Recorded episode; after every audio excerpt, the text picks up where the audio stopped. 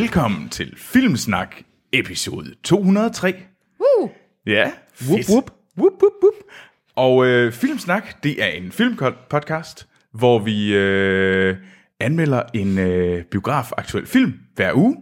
Og så snakker vi om de film, vi har set siden sidst. Mm. Og så har vi også lige lidt nyheder fra Hollywood. Ja, og i dag, der skal vi anmelde mordet på Ori- Orientekspressen. Ja, ja, ja. Jeg har været meget i tvivl om, at jeg skulle kalde det The Murder on the Orient Express. Det er den eneste rigtige måde at sige det på. Ja. det er den eneste rigtige til. Og så med en voldsomt tyk britisk accent. The Murder. the Murder on the Orient Express. Ta-da-ta. Men ja, og øh, overfor mig sidder Amok Amal, Yes. og så har vi øh, Animator Martin. Det er rigtigt. Og Martin, det er da faktisk lidt lang tid siden, du har været her sidst. Det er også sandt. Ja. Han kan ikke lide os. Nej, jeg, jeg, jeg hader jer. Alle sammen. Der er alt for meget film snak over det der. Det er det eneste, folk snakker om. Ja, men det, det er rigtigt. Det er the talk of the town. Åbenbart, jeg er den eneste, der kan snakke det posh engelsk. Nej, nej. Jeg er American all the way, man. Oh, yes, I'm from Texas. Texas. Men Martin, hvorfor har du egentlig været væk? Jamen, øh, vi kan vel kalde det en slags barsel, jeg har været på. Ja, Det er jo rigtigt, du blev en far det er jeg nemlig. Det bliver jeg tilbage i sommer, i august. Til Så, en... Øh, Til en lille søn. Ej, jamen Ja. tillykke. Mange tak, mange tak. Ja. Og som vores lyttere øh, nu for tredje gang kan høre, det er det ikke øh, Anders, der er bag ved roret. Det er Troels. Så øh, Anders' Så Gud hjælper os alle. Nå, nå. og, øh, og grunden til det, det er, at han har nemlig også fået en lille søn. Ja. Så, men næste uge, der er Anders tilbage. Så øh, Så nyd det, mens det var, Troels. Boss Troels. øhm, men ja, øhm, og øh, vi optager her i Aarhus ved Mega Nørd Studierne, og det er den øh, 26. november. Men ja, Yes. nu siger vi, vi, jo vi anmelder jo mordet på Orientexpressen. I Orient I- Expressen. Jamen jeg har også altid, for jeg har altid følt øh, i Det er ikke Orientexpressen. oven på tog, det er inde i tog. Jamen, jeg har altid været sådan, jeg var meget i tvivl om, hvad det er, fordi jeg føler lidt, er det på Orient? Fordi man føler lidt, at det er, man myrder toget. det er sådan lidt Stop dumt. stabbing the train. Ja. Men vi kunne jo også have anmeldt noget andet. Vi kunne jo for eksempel have anmeldt The Square. Øh, kanvinderen, mm. den svenske kanvinder fra i år. Ellers skulle vi have taget Daddy's Home 2. Jeg tror, det er fint, det vi har valgt. Nå, Indtil nå, videre, så er jeg egentlig meget glad. Ja. Men hvad med Koloss på lerfødder? Nej, nej. Jeg har ingen anelse om, hvad det er. Der er også Lumière. Eller, eller okay, okay. Mumitrollenes vinter. Ved du hvad, det var nok det den, det er den reelle konkurrent, der ville have været til mor i Orient Express. Det er da mumitrollene.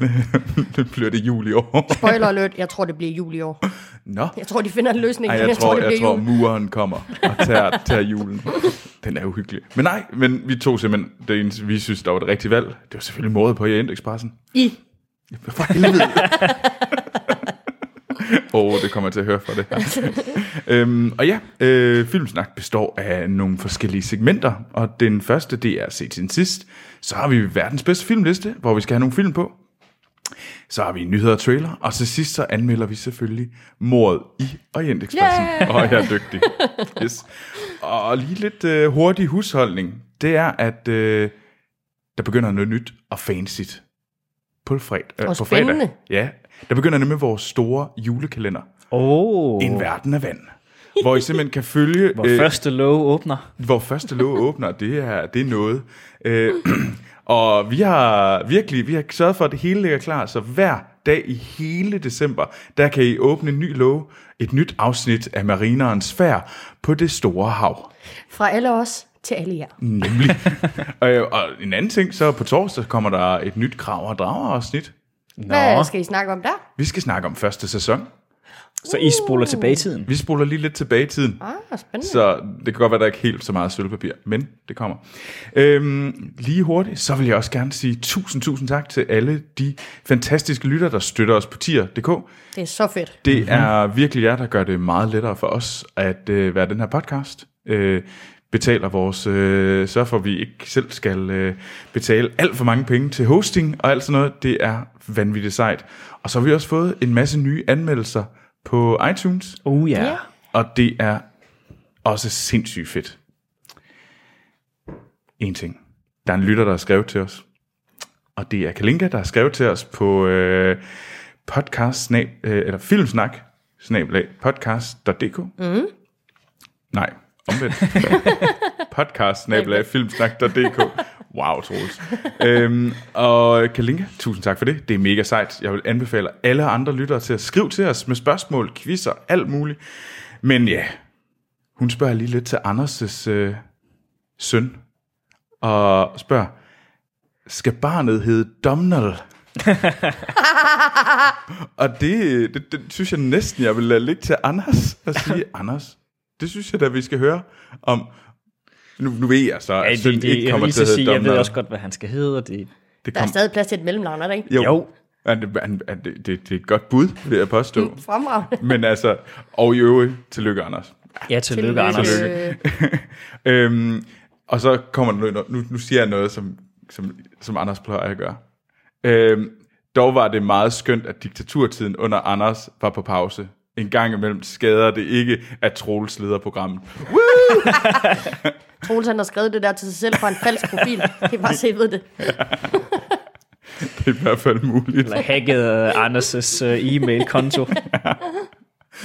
Så det, nu gør jeg det, som Andersen gør. Han sidder også og vælger. Men nej, ved du hvad, skal vi ikke kaste os ud i set siden sidst? Yeah. Og Martin, du har, du har haft mulighed for at se en masse. Ja, det, det skulle man jo tro, Ja. at man havde, når man har fået et lille barn og, og sådan nogle ting. Så, men nej, man har faktisk ikke særlig meget tid til at se noget. I det store hele, så har man måske mest mulighed for at se en tv-serie. De, de lever lidt i det der tidsrum 45 til 50-60 minutters længde. Det passer meget godt sådan lige, hvad man kan knive, klippe over putte ind om aftenen. Ja. Jeg har set en film, jeg gerne vil snakke om dog, og det er La La Land. Nå, Mm. Ja. fedt. Og oh, det er også lang tid siden. Den så jeg lige, da den udkom. Og det var sidste års Næsten vinder. næsten Ja, vinder. nemlig. Først ud om vinder, og så ikke vinder alligevel. Ja. ja. Uh, awkward. Ja. Ja. Der til Oscars. Men ja. Jamen, det er egentlig for, at, his- grunden til, at vi valgte at se den, er, at uh, vi kan se den, min kæreste og jeg, og jeg havde for lige været inde og se Blade Runner, hvor Ryan Gosling er med i, Ja. og han er også med i den her, og så er det sådan lidt, jamen jeg vil gerne se en ny uh, Ryan Gosling-film, og inden Blade Runner, der havde jeg for lang tid siden formået at se Driver, Nå, eller Drive, er det ikke, den ja. hedder? Jo. Øh, så vi skal fortsætte. Øhm, jeg var lidt, synes nemlig efterhånden, det er ved at være lidt sjovt, at jeg synes, Ryan Gosling han spiller den samme karakter i alle tre film. Gør han det? Ja, det gør han. Det synes jeg. Hvad, hvad er han egentlig for? Han er sådan... Han er sådan lidt den silent uh, beauty boy, som uh, redder dagen. Er det ikke det, han Silent. kan? Jo, det er det, han kan. Det er hans superpower. I'm pretty, and then I help. And I'm silent. Desværre kan man så sige, ikke for at spoil noget i La La Land, der er han måske ikke helt så helt til sidst. Det er sådan lidt en sjov slutning, faktisk. Jeg vil ikke Ja. spoil det, men jeg var faktisk sådan lidt, jeg blev næsten lidt trist og rørt over slutningen i filmen. Okay. Fordi den er jo sådan, det er en musical bare for folk, der ikke ved det, og den er meget farverig visuelt, er punkfarver alt, og de danser, og de synger, og de har kjoler og jakkesæt, og hvad ved jeg, i øh, Hollywood. Øh, og det handler om en, der er, gerne vil øh, spille øh, hvad hedder sådan noget jazzmusik. Det er så Ryan Goslings karakter, og så handler det om øh, Emma Stone, som er den kvindelige hovedrolle. Og hun spiller sådan en eller anden øh, upcoming skuespillerinde, mm. øh, som ikke heller ikke helt kan finde sine roller, og man ser hende til en masse af de her auditions og sådan noget. Øhm, men den er meget farverig og positiv og glad, og sådan, og man tænker, det bliver bare, det er virkelig godt, du ved, de finder hinanden, og det er sådan, du ved, kærlighedsdrama og romantisk historie, der vil noget. Men den har et twist til sidst, og det gjorde mig faktisk lidt trist, Jamen, det er en ret trist film. på en eller anden måde. Faktisk ikke på, har du ikke det? Nej. Nej, så vil jeg ikke engang sige hvad det, mere om det, fordi jeg var faktisk sådan lidt, det var faktisk sådan lidt negativt. Ja. Men jeg synes faktisk, det var lidt sjovt, fordi der var ligesom de tre store film sidste år. Der var, hvad hedder det, Moonlight, der var Manchester by the Sea, mm-hmm. og så var der La La Land. Det var sådan, det var de store tre. Det var dem, der kæmpede om alle priserne hele året. Ja. Men jeg synes nemlig, det var sjovt, fordi den mest happy-go-lucky var den mest triste. Ja. Mm. Når man egentlig, eller hvis man sådan, i hvert fald i sådan en fortælling, hvordan, fordi det er sådan, den kører bare ned ad bakke, øh, og så totalt op at køre i starten, Ja. og så bliver det langsomt, langsomt mere og mere trist, mens de andre starter ud på et forfærdeligt trist sted. Men bliver egentlig meget gode til Ja, det, det er jo, ja, det, hvordan er verden, er, verden er trods alt et bedre sted i slutningen af Mm. begge film, end den var i starten. Ja. Det er den ikke i La La Land. Nej, og det, det overrasker mig enormt meget. Ja. Altså, meget mærkelig, især fordi den spiller så meget på de her klassiske Hollywood-romantisering af, man ser folk gå til fester op i de her bakker, hvor der er de her dyre huse i Hollywood, og de kigger ud over byen mm. om aftenen, og det er, sådan, det er meget klassisk uh, LA-romantisk og det der. Så man forventer virkelig, det skal være sådan en, en sød romantisk film, og så, ja, den har et underligt twist til sidst. Ja. Så det, det vil jeg anbefale at se den for, dog, fordi det er faktisk en lidt interessant kontrast. Det er også meget glad, hvis man kan lide folk, der synger, så er den også fin film. Synge, det er rart. Jeg har hørt meget musikken der. Nå, er den god? Jeg synes, det er en god film. Øh, Jeg kan godt forstå, hvorfor at, øh, at den er også, den er ikke perfekt, synes jeg. Ej, den har nogle, jeg ved ikke, quirks hister her. Så, så er det nogle, man skal lige ind i det der mood med musical. De har det mm. med, at, øh, at man skal lige synge den første sang eller to, før man er med. Det synes jeg, alle musicals har, fordi de har en tendens til at være ufrivilligt komiske på en eller anden måde. Fordi man har måske set nogle skuespillere, man ikke forventer synger til dagligt, når man ser film med dem. Altså, jeg har i hvert fald ikke set Ryan Gosling synge før. Så det skulle jeg lige have med. Øh, Så for mig var det lidt et flashback til øh, Le Miserable, hvor man så afskillige skuespillere synge. Jeg kan se et synge før. Men jeg synes, at han, han, han sang faktisk okay. Ja, det gjorde han så. Det var ikke det en, øh, hvad hedder det, fan af den hedder ham, der prøver at synge i Lemis. Øh, Hugh Jackman, ja. eller hvad? Nej, nej, Hugh Jackman kan godt finde ud af det. Men, hvad hedder han? Øh, det er Russell Crowe. Nå, Uh, det var bare tårkrummende. Ej, Russell Crowe. det er godt, han blev skuespiller. ja, Og ikke og ikke sang. sanger. Ja. Men Amal, Ja, hvad har du set? jeg har set dokumentar. Uh. Ja, jeg har været øh, en smut i, øh, det, i 96 øh, for at se en øh, dokumentar, der hedder øh, Everest IMAX. Øh, den er skudt det år, hvor den øh, største katastrofe øh, på Everest skete. Øh, Men ikke samtidig. Nej. Det har ikke noget med den at gøre. nej, det har ikke noget med den at gøre. De var til, altså ekspeditionen finder sted det år, hvor at den her katastrofe sker på bjerget. Øhm, og man får lov at se katastrofen fra øh, et hold, som vælger ikke at tage med op på bjerget den dag, hvor ekspeditionen kører. De sidder nede i basecamp og kan følge redningsaktionen over radioen. Øhm, og, og den katastrofe, den er faktisk vist i spillefilmen på 2015, der hedder Everest. No. Okay. Øh, men her der følger man øh, David Bushears, øh, som er øh, filmskaber. Han har besluttet sig for, at han vil sl- slæbe et IMAX-kamera op på øh, toppen af Everest for at få nogle rigtig fine billeder.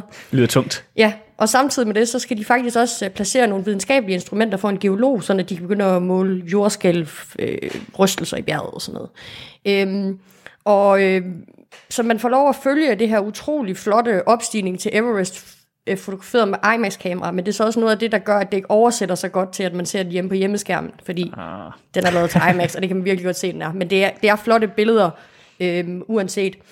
Øhm, og altså, den her, den her opstigning, ekspedition, den går forholdsvis smertefrit. De begynder øh, at bestige bjerget fem dage efter, at katastrofen sker, hvor 13 mennesker bliver fanget i en snestorm på toppen af Everest, og 8 mennesker, af dem, eller 8 mennesker de dør. No. Øhm, de er nødt til at efterlade folk ude i sneen, som de regner med at døde, og gå tilbage til basecamp. Og øh, da der så er gået en nat på bjerget, så er der en mand, der rejser sig op. Beck Winter sidder han. Han rejser sig op, hans hænder de er frosne, og vælter ind i basecamp. Blind, bundfrossen. Øhm, og det er så IMAX-holdet, der redder ham her. Nå. Men de, og det får man lov at følge lidt. De følger ham ned fra, fra basecamp ned til camp 1, hvor der kommer en helikopter op og henter ham og, og flyver ham hjem igen. Og han overlever faktisk. Altså, han har amputeret begge hænder, har ikke nogen næse, men han overlever rent faktisk den her katastrofe. Uh. Men den er rigtig fin at se, den her film, specielt hvis man kender til katastrofen, fordi det giver en rigtig fin slutning, afrunding mm. på det. Ham, der ledte ekspeditionen, øh, og som døde på toppen af Everest, øh, Rob Hall, ham, øh, David Brashears, da han bestiger bjerget, der går han forbi Rob Hall, som var hans bedste kammerat. Og øh, så sætter han sig lige ned ved siden af livet, og får så lige en tudetur, inden han øh, bestiger, øh, altså fortsætter til toppen. Så det giver sådan en fin sløjfe Ja, på den op. der Nå, så, så historie. det, er, det, er en god, det, er, det er et god companion piece. Lige ja. præcis, ja. Og det var også derfor, da jeg så den var der, så tænkte jeg, at den skal jeg bare Ja. se. Ja. Fordi jeg synes, film den er vildt spændende, og bjergbestigning, det er jo vildt interessant. Det lyder også som lidt en bars dokumentar at se. meget barsk. Også, også hvis man har set filmen på Ja. forhånd, og man ligesom kender den anden ende af det. Fordi det ender jo med, at Rob Hall, han sidder, altså han er jo oppe på bjerget, de har radiokontakt til ham. Hans kone er syv måneder gravid og sidder hjemme i New Zealand. Og så ringer de hen op over satellittelefonen, og hun får lov at snakke med ham i radioen, og de ja. navngiver hans baby. Og så lægger han sig til at sove og dør. Fordi oh. han, han har sovet en nat på bjerget, han kan ja. ikke overleve en nat mere. Nej. Det, er det er fantastisk. Altså, det er bare fantastisk. Det lyder meget... Og den er, øh, øh, det, det er Liam Neeson, der fortæller, så der er også en rigtig god stemme til at guide ind igennem den her dokumentar. det lyder så til at være sådan den positive twist, twist på hele sådan en ret ellers så sørgelig historie. Meget sørgelig historie. Ja, det lyder enormt, enormt barsk. Og en af dem, der omkom, omkom den dag, hun hed øh, Yasuko Namba. Hun har bestiget seks af verdens syv højeste, eller de syv tinder, og hun nåede som Everest, men dør på vej ned igen. Okay. Wow. Ja. Ja, det er godt nok... Øh, Det er ikke, øh, det er ikke for alle værd. Nej, det er det ikke. Men Nej. det er spændende, spændende. Også meget realistisk. Altså, spillefilmen Everest fra 2015 er meget lide den? realistisk. Ja, fordi den er meget realistisk i den måde, den viser bjergbestigning på. Det her med, at de ligger hiver efter vejret, mm. og altså den måde, øh, setupet omkring basecamp, den er mm. utrolig realistisk. Ja. Øh, Så på den måde, øh, altså der var nogle huller i filmen, og, men i filmen, der er de også nødt til at forholde sig til, at der er nogle mennesker, som ikke er enige i narrativet. Ja. Altså, Ja. der er nogle mennesker, der... For eksempel så er der, en, der var en journalist med, der hedder John Krakow, som... Der er nogen, der tror, at han... Altså, han tænkte, tænkte på sig selv først. Han kunne okay. have hjulpet ind ned fra bjerget Ja. ja. og gjorde det ikke. Altså, så han er måske ikke glad for udlægningen af historien. Så der er rigtig mange ting, der flagrer i fortællingen, fordi de ikke kan fortælle det. Altså, der er meget subjektive fortolkninger. Lige præcis, ja. Ja. Jamen, det, jeg føler også, altså jeg kan huske, jeg så den, og jeg, altså, det var en vanvittig smuk film, mm. Everest-filmen, men jeg, jeg var heller aldrig helt solgt på den på en eller anden måde. Det var ikke sådan en film, altså det var mere sådan, det var en, Men det var Hans, der var med en anmeldelse. Ja, Ja, lige præcis. Han var ret glad for den, ja, husker han, jeg. han var meget, meget, Ja. meget glad for den. Så, men ja, cool. Men det kan da den. godt være, at man skal se den. Ja. Måske helst i IMAX. Jeg ved bare ikke lige, hvornår. Nej, det er så det. Hvornår viser de en 96 dokumentar i IMAX igen? Ulig ris rigtigt. Det kan godt være, det er besværligt. Ja. Men nej, jeg har set noget, øh, som overhovedet ikke er over i den øh, boldgade. Jeg har set The Man in the High Castle.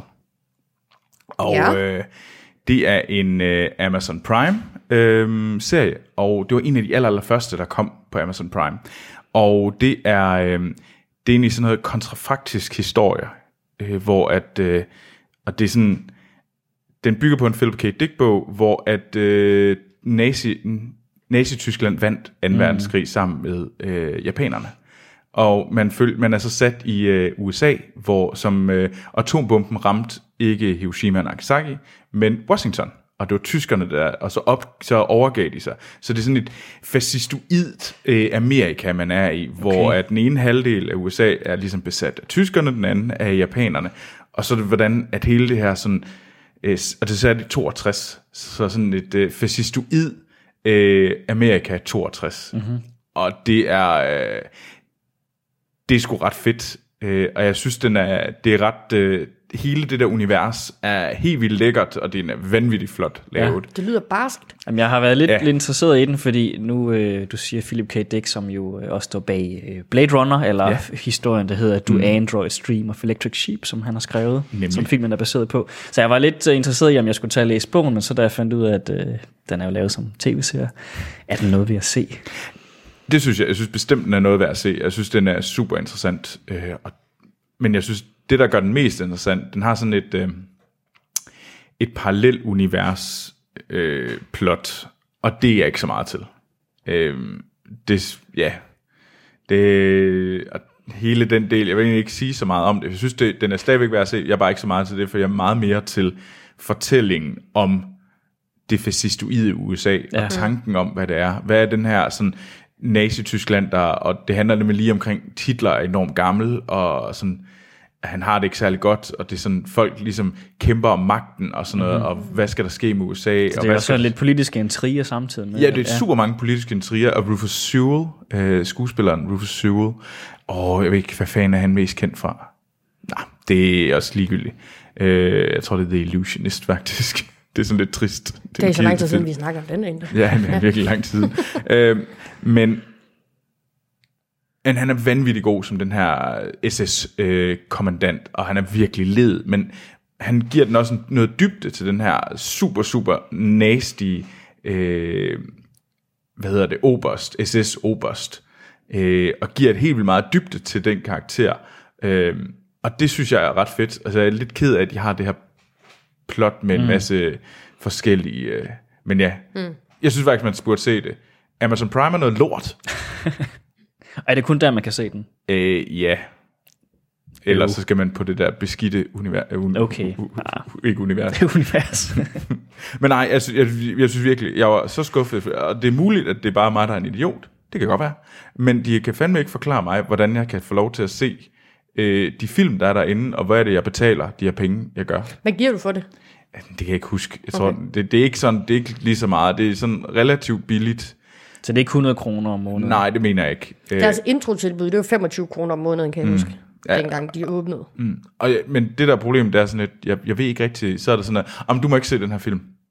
Men du, du heller ikke få at den vide, her film. hvorfor. Nej, jeg, den her film er ikke lukket op i dit land. Den her film er heller ikke lukket op i dit land. Den Okay, så man kan se lukket film, som ikke er tilgængelige i ens Ja. eget land eller region. op. Og det er fandme Ja, irriterende. der, der kan man sige Netflix bedre ved, at de bare helt blokerer, for du ved ikke, det eksisterer på Netflix. Nej. Og det, det, det er sygt Men det frustrerende, er sjovt, fordi jeg det er ikke, problem, det havde de også, da de startede op, for det skrev jeg nemlig om, i, øh, det, fordi jeg arbejdede på avisen dengang. Ja. Så det er bare vildt, at Hvad for en avis? halvandet års, to, øh, nordjyske, to år senere, at der har, de ikke, øh, der har de ikke gjort noget ved det. Nej. Fordi jeg anmeldte nemlig en tv-serie, hvor jeg skrev, at man kunne se den på Amazon Prime. Og så Ja. når folk prøvede at gå ind og se den, så var de blokeret fra at se den. Ej, hvor er det træls. Ej, det er jo det er lidt sørgeligt, at Ja. de bliver ved med at gøre den samme fejl. Det er ikke så brugervenligt. Nej. Det er meget uheldigt. Ja.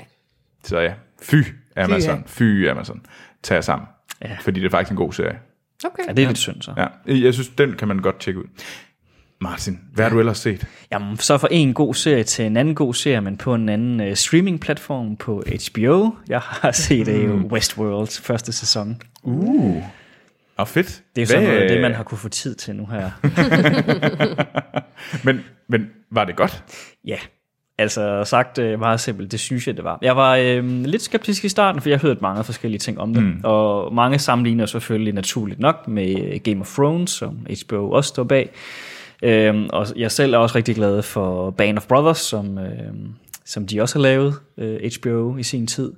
Så der var jo nogle gode serier, som jeg sådan lidt tænkte, okay, det, det, hvordan kan de leve op til det her? Og det er et science fiction univers, øh, men den gamle indspilling eller filmatisering er måske, har noget at skulle have sagt.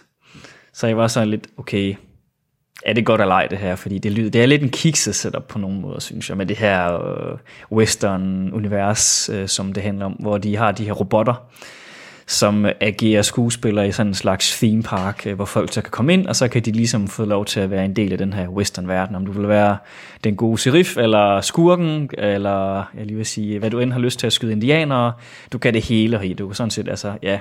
Og der er alt fra øh, chancen til bordeller, og ja, alt muligt i den her western-verden. Og det setup i sig selv, det kan godt være sådan lidt kikset, synes jeg, men øh, jeg synes, de har grebet det med en sådan meget seriøs tone, som jeg faktisk synes var rigtig fin. Og jeg synes et eller andet sted, bare for introsekvensen, hvor man ser titelsekvensen, der synes jeg, sådan stemningen med, de har sådan noget klavermusik øh, deri, mm. og der synes jeg faktisk der allerede, at man sådan et eller andet sted, okay, der er en eller anden form for noget dybere seriøsitet, og, og sådan lidt et psykologisk spil, mm. som jeg faktisk var ret glad for, og sådan meget filosofisk også på en eller anden måde, hvad fordi det hele, det kommer lidt til at handle om, øh, uden at spoil for meget, at de her robotter er egentlig mennesker eller ej, fordi de har måske næsten følelse som mennesker ja. på et vist niveau. Så der foregår en masse dilemmaer øh, mellem de her robotter i den her forlyst- forlystelsespark, og så også de her gæster, der besøger den, fordi de behandler måske robotterne lidt skidt. Kan man så Lidt. sige mildt. øhm, men jeg vil ikke spoil for meget for dem, der måske ikke har set den, øh, fordi mm. der foregår masser af ting deri, som er meget spændende, synes jeg, og masser af sådan små subplots, men, men de her subplots, synes jeg meget fint faktisk binder sammen til hovedplottet.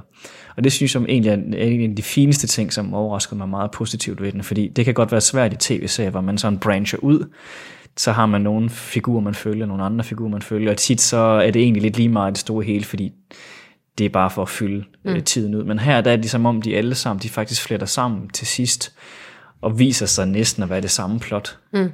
Ja. Øh, på en eller anden måde. Det synes jeg er ret stærkt gjort, altså fortællingsmæssigt også. øh, Altså det er sådan manuskriptmæssigt at skulle skrive den historie over 10 afsnit. At de kan binde det sammen igen, og de her karakterer, eller i filmen eller i tv-serien, faktisk på en eller anden måde har noget med hinanden at gøre, mm. uden man er klar over det til at starte med. Og det synes jeg er enormt fedt. Så jeg var ret positivt overrasket, og sådan, så jeg er meget spændt på at se øh, anden sæson, hvordan den øh, udspiller sig. Mm. Også fordi de åbner lidt op her til sidst. Hvis man har set den gamle film, så ved man, at der findes andre verdener end bare Westworld i den her øh, park. Og det åbner de lidt op for det sidste, måske også er her. Fedt. Nå, men jeg synes egentlig også, da man så den, altså jeg havde sådan en, øh, det var, det var mega fedt at se det. Mm. Men jeg havde egentlig ikke brug for mere. Det var faktisk det, jeg sluttede med. Jeg var sådan et, Ja. jeg gider faktisk ikke mere. Nej, det er så, det, den, den er også fin i sig selv. Den kunne godt være afsluttet her, hvis man havde Ja. valgt at gøre det som tv-serie øh, på en eller anden måde. Men jeg håber, hvis de kan blive ved med at holde den så ren, som jeg tror så selv synes. Der var nogle afsnit, der var mere fyldt end andre, hvor de ligesom skulle lige bygge lidt på med nogle mm. karakterer, hvor man ja. tænker, at det kunne godt være sparet væk, hvis det var. Øh, men hvis du kunne holde den så ren, som den er trods alt, for jeg synes, der er mange tv-serier, de får simpelthen for meget fyld på hen ad vejen. Men kan de holde den, den samme stil i sæson 2, så er jeg egentlig okay hooked. Ja. Hvad med dig, Amal? Kunne du lide den? Ja, øh, jeg anmeldte den også i tiden morgen til Nordjyske, da den øh, kom i første omgang der. Øh, jeg synes, den var rigtig fed. Øh, jeg synes, at nogle af karaktererne var ret ligegyldige. Øh, Sisse, ja. Sisse Beth Knudsen for eksempel, hendes rolle, det er bare sådan lidt... ja, man det er lidt ærgerligt. Der er Ja. nogle karakterer der i, som, som man tror har en stor rolle, og så lige pludselig så bliver det, viser det sig, at de faktisk ikke betyder noget for det store ja, plot. Ja. Og det er ærgerligt, at man så skal bruge så lang tid på dem, som Ja. man gør. Ja, man bliver investeret i dem Ja. ja. uden grund. Mm. Øhm, og så, men det er jo sådan en ting, jeg har med meget øh, tv-serier, det er sådan ondskab. Altså, mm. jeg har ikke brug for, fordi du siger jo selv, at man kan vælge at være god, eller man kan vælge at være Ja, ond, men der er jo langt park her. flere, der vælger at være onde, end Ja. der vælger at være gode, så det er Ja, ja, bare ja. den der sådan, Det var meget røv, kan du Men være. det er så Ja. også lidt en del af historien, tror jeg nu, når, uden at spoil, hvad der sker i sidste afsnit, så tror jeg, at det er, hvad kan man sige, de årsagen til det, der sker i sidste afsnit, det er, at folk har valgt at opføre sig beskidt i den her verden, og Ja. være onde, ikke? de er amoralske. ja, Og det, det har en konsekvens.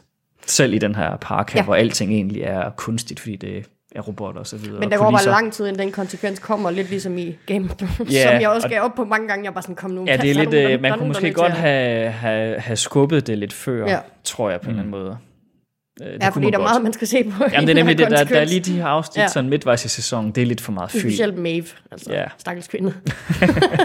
Ja, der er nogen, der skal lide den samme skæbne mange gange her i tv-serien. Ja, det må man sige. Og en øh, lille interessant ting, det er, at øh, Filmsnak planlægger at lave en, øh, en spin-out, eller en spin-off øh, podcast om Westworld. Næh, Lidt ligesom vi har gjort med Krav og Drager og The Away Team. yes, Så, øh, hvad hedder det, så tror jeg, vi laver det samme med Westworld. fedt. Hvor vi simpelthen øh, diskuterer den uge for uge. Hvert afsnit, ja. Hver afsnit.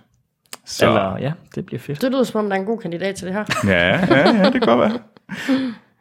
Men ja, Amal, hvad har du set?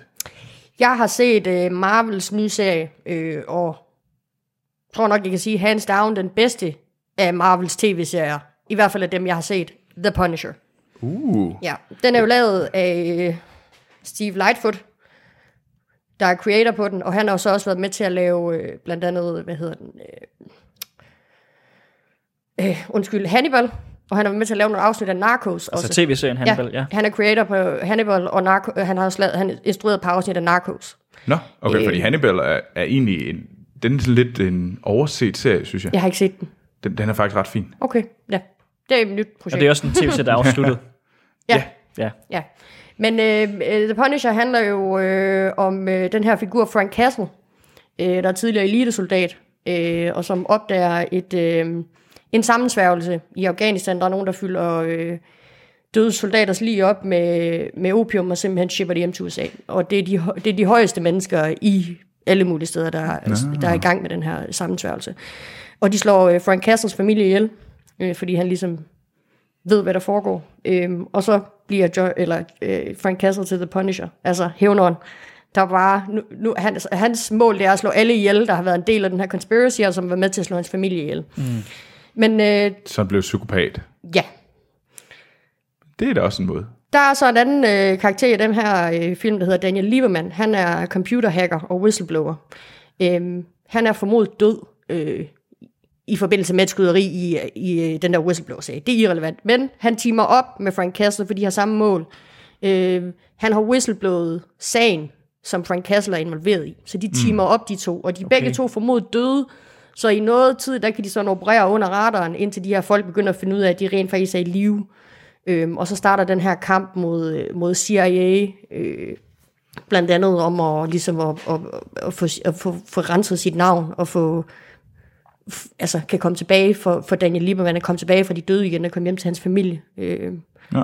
rigtig, rigtig fed serie. Den mere virkelig beskidt og gritty serie. Altså, Der er jo en ting ved den her serie, som man måske skal, hvis der er nogen, der kan genkende karakteren, så har de set ham et andet sted i en anden serie. ja, de har set ham i Daredevil. Ja, hvor ja. det er den samme skuespiller også.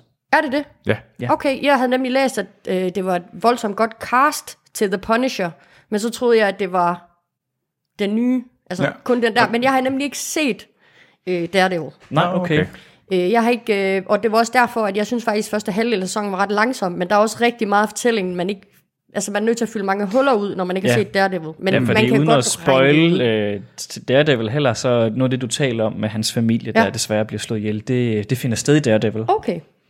Men det, jamen det er så det, og det, og det er måske øh, der, hvor Marvels øh, tv-serier måske har er lidt, pro, lidt et problem. Man er nødt til at se dem alle sammen, for at kunne Ja. se nogle af dem. Og det er sådan lidt, altså man kan godt se Punisher og selv fylde hullerne ud nogenlunde. Mm. Øhm, og så er der jo også karakteren, jeg tror hun hedder Jessica, hende der spiller, Jessica Jones. Jessica Jo, ja. ja. nej, undskyld, øhm, øh, hende der spiller journalisten i Daredevil også. Nå, Nå, ja, øh, hende der, ja. ikke Øh, Jessica. Øh, Øh, Karen. Karen Page. Ja, hun er jo også med i uh, The Punisher. Nå, Fordi hun har, hun har været uh, The Punishers advokat, da han var anklaget ja, og det finder sted i Det finder sted ja. i Daredevil, ja. ja. Øh, og i, øh, i, i The Punisher, der er hun så journalist og har stadigvæk kontakt til Frank Castle. Mm-hmm. Øh, så men altså, sådan man kan høre, og nu jeg, der var samtale på Facebook øh, om, øh, hvad hedder det, The Punisher, så ja. Ja. lyder det jo som om, at de har faktisk genfundet noget mojo, Ja. øh, Netflix med deres øh, Marvel-serie, fordi det Ja. var godt nok skidt til sidst ja. med The Defenders. Jeg vil også sige, at mit problem med sådan noget som... Nu, jeg har set The Defenders. Folk, de bliver bare for whiny, altså. Ja, Åh, jeg åh. kan det. Åh, det var så hårdt for... Hold din kæft og kom i gang. Der er ikke noget der, altså. The Punisher, han står bare op, og så går han bare i gang, altså. Og det er så John Bernthal, der spiller The Punisher. Mm. Som, og det skulle jeg lige vende mig til, fordi jeg er jo ekstremt glad for The Walking Dead, og hvis man har set Okay. den, så er han, spiller han den mest nederen menneske, der findes i The Walking Dead. Så jeg skulle lige varme op. Du skal og, finde noget sympati for Det ham nu. skulle jeg, og det kom. Men ja, jamen det, altså jeg synes egentlig også, at han var meget sej i Daredevil 2. Det synes jeg også, at der, jeg, jeg, jeg kan godt anbefale det, det vil jeg, især ja. første sæson, øh, men også anden sæson, fordi jeg, jeg blev ret hooked på at skal se Punisher, jeg har ikke set det endnu, Nej. men fordi at, at det er den samme karakter, og det samme historie, der, der fører videre. Mm. Men det er også meget godt, synes jeg, viser det her Expanded Universe, de har gang i, ved, eller Cinematic Universe, alt hænger bare sammen i Ja. Marvel. Altså, jeg ved, at i, i Daredevil, de nævner jo også Iron Man indirekte, fordi de nævner en mand, der flyver rundt i en rustning. Ja. De siger ikke Iron Man, men det er der en person, der siger på et tidspunkt i tv-serien. Ja, Så han findes også i den univers, ikke? Altså alle er bare... ja den, er, den, den er meget omfangsrig. Ja. Meget. Meget. Til noget, der er meget omfangsrig. Der synes jeg, vi skal kaste os over verdens bedste filmliste. Ja! Why so serious? I'm gonna make him an offer refuse. You talking to me? May the force be with you.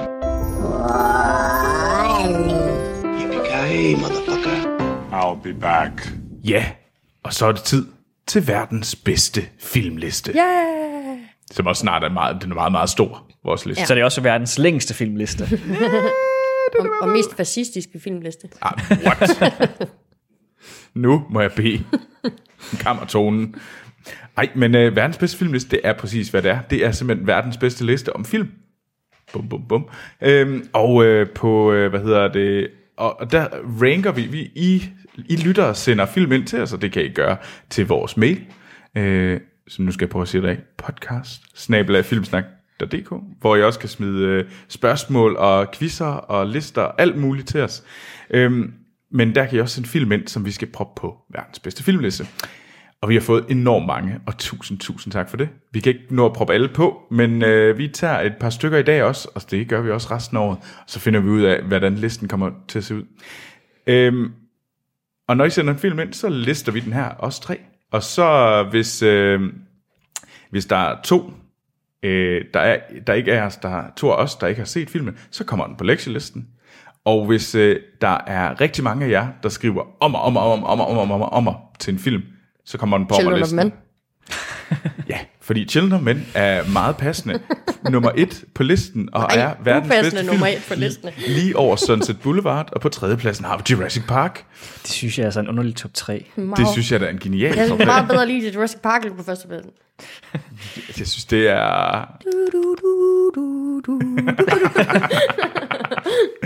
Men nu må vi se med de film, der kommer ind i dag, hvor de skal være henne. Og øh, den første film, vi har fået, den er en, det er en film, som Mathilde har sendt ind. Hun skriver, kære filmsnak, Hej Mathilde. tak for en god podcast, øh, som, har været, øh, som jeg har været fast lytter på siden afsnit 14.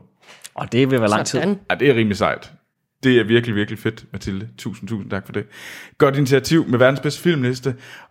Og jeg har da også et ønske til listen. Jeg håber, Troels og Anders kan se kvaliteten i denne film, øh, da den måske har fået et øh, lidt uheldig status som guilty pleasure, men nu prøver vi. Jeg vil gerne have Armageddon på listen. Absolut den film, der betyder, der har, der har betydet mest i mine unge år. Okay. Det er Bruckheimer, er det ikke? Jo, jo, jo. og det er også, er det egentlig ikke også, øh, hvad hedder det, øh, Hollywoods svar på, hvad hedder det, sukkersyge? Hvad tænker du på? Øh, Michael Bay, ham der laver de der film, du godt kan lide. Stop dig selv. Lige nu, Troels. De der, de der jeg skulle lige sige Transformers gøjl der. Jo, det er, det er Michael Bay. Ja. Men hvor skal, øh, hvad, hvad er jeres bud? Hvor skal den være henne? Jeg synes jo, at øh, jeg har et... Øh, okay, øh, der er en anden film, jeg synes er bedre, som handler om næsten det samme. Og det er øh, med Elijah Wood. Deep Impact. Impact. Yes. Og den, øh, den så jeg før, og, så, øh, og den var jeg ret glad for. Og så så jeg Armageddon, og jeg synes jo, det var et fedt tema, dengang jeg havde set øh, Deep Impact, fordi, og jeg vil gerne se endnu en film, hvor de skal prøve at redde jorden, og ja, ja, ja. Og så øh, kom Armageddon, og jeg var egentlig også ret hooked, dengang jeg så den, fordi det var jo fedt. Altså, det var special effects ud over alle grænser, og øh, tåbeligt, at de kan lande på en asteroide og springe i luften, men det var stadigvæk fedt at se på en eller anden måde, fordi det var sådan lidt men jeg må nok indrømme, da jeg så genså den igen, og det må godt nok være fem år siden, eller sådan noget, eller seks år siden, der var det godt nok ikke den film, jeg huskede, da jeg havde set den, da jeg var teenager, desværre. Amal, hvad er din holdning til Armageddon? Øh, altså, jeg elsker Armageddon. Jeg var jo inviteret over at se Starship Troopers i IMAX tilbage i 798 eller sådan noget, i forbindelse med noget arbejde. Øh, og traileren, det var Armageddon. Og jeg var helt op at ringe. og den udkom i august, den måned, jeg havde fødselsdag. Og det, jeg var ud, gik ud og købte den på VHS med det samme. Og så den var igen og igen. Og så kom jeg til at optage midt i den. Et eller andet. Oh, jeg fjernede den der sådan tab til skrivebeskyttet, og så kom til at optage oven i et eller andet. Jeg elsker Armageddon, altså. Hele setup'et omkring, der de, man sådan skal møde karaktererne. Bære, ja. der kommer kørende på hans Harley, og Jamen, det er bare så fedt. Det, Det er jo, det er jo, det er jo amerikaner. amerikanerhelte ud over alle Ja. grænser, bare og så med ekstra flødeskum på. Ja, det, jeg synes, det er fedt. altså, det er guilty pleasure for mig. Du har ret, Mathilde. Men den kommer ikke i top 10, tror jeg. Ikke for mig. i hvert fald. Så den er ikke i din top 10. det er den ikke, nej. Jeg sidder faktisk og tænker sådan, hvad for nogle film er der på listen, hvor man sådan... Jeg kan godt lide at finde et referencepunkt, når jeg skal... Når du skal poppe film på denne fantastiske liste. Ja, så skal jeg have et eller andet, der ligner. Men det, det synes jeg jo egentlig er lidt, øh, Jeg ved det godt. lidt forkert. Jeg ved det godt. Det er derfor, jeg er bedre til IMDb's filmlister end den her. What? Når de en- det er opdelt i genre, så er det lidt nemmere, synes jeg. Men, men er den bedre eller dårligere end Danser med Ulve? Det er med random, det der, Troels. Hvorfor lige den? Undskyld. Hvorfor nu er jeg nødt til at vide, hvorfor du sammenligner med den. Det var fordi, det var den, jeg kiggede. Det var den, jeg lige øjnene faldt først på. Hvad? Jeg kan ikke... Øh, altså, jeg synes, den er... Hvad synes du egentlig om den? Altså, den har sine øh, sin fantastiske øjeblikke. Men jeg er ikke sikker på, at jeg har lyst til at se den igen. Fordi jeg er bange for, at den virkelig... Den tilhørte en tid, der hed 90'erne. Ja. And, and that was it. men den er meget 90'er. Hvad Ja, den er er det? virkelig, det er der slut 90'er, hvor special effects, det begynder at blive noget, de kan finde ud af at gøre på computeren. Okay. Og så er bare de her, igen, det er egentlig mange kendte skuespillere, der er med i den. Altså en actionfilm Ja. skuespiller. Men, men hvad så med, med Men in Black? Det Den er 90'er ikke bedre end Men in Nej, Black. Men in Black er bedre. Altså hvis vi taler den første okay. Men in Men Black. in Okay. Black er Ja, ja. genial. Men okay, okay, så er vi, så er vi længere ned. Så, så, så er vi faktisk i, øh, så er vi uden for top 100. Ja. For Men Ja. in Black var, er nummer, den 96. bedste film, øh, lige over Dr. Strangelove, og lige, øh, lige før øh, Pirates of the Caribbean. Den er bedre end Transformers. Okay, hold da. Nej, det er den ikke. Så du godt sige det. Nej, det er noget fis at sige. Det var Nej. da store ord. Kan vi klippe det ud? Nej. Nej. Nu er det blevet, det er blevet sagt, at det er for evigt i æderen. Den er bedre end Star Wars Episode 1. The Phantom Menace. Hvor ligger den henne? Den, Den ligger på er, 120. pladsen.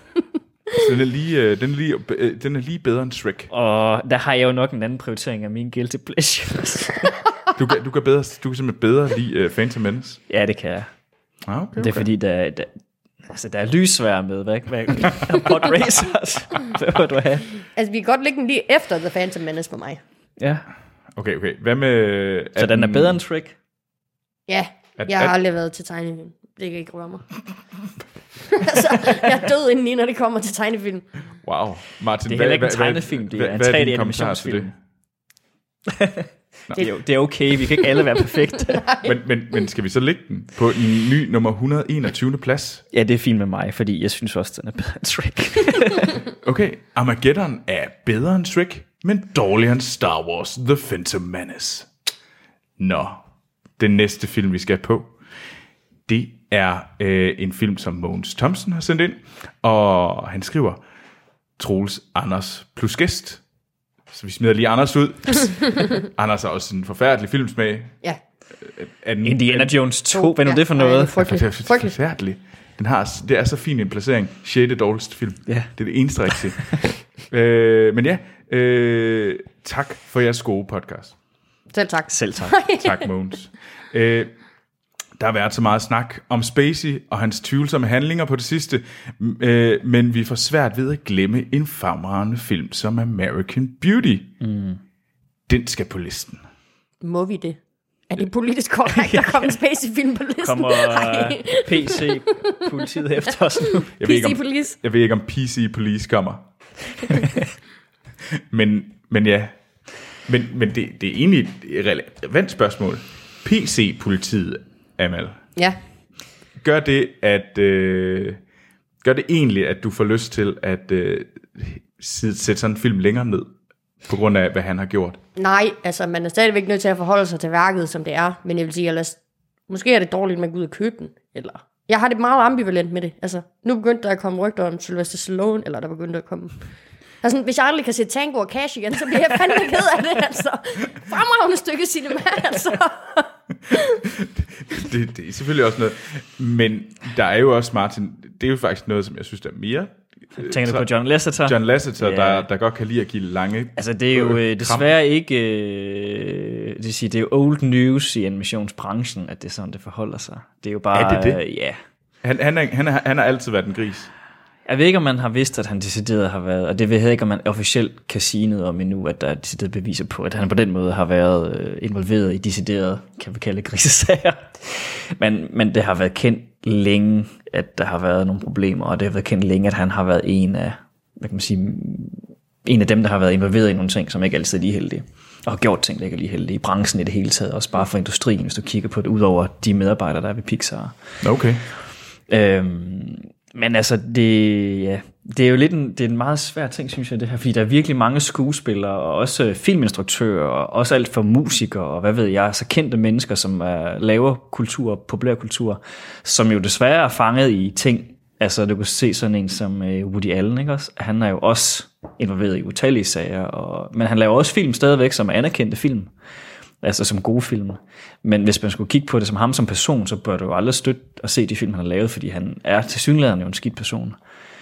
Så jeg synes, den er svær. Altså, det er også her, hvor man kan sige, film især, det er jo også et sted, hvor de lever mellem lidt at være kunst.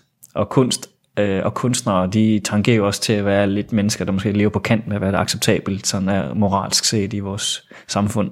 Nogle gange i hvert fald.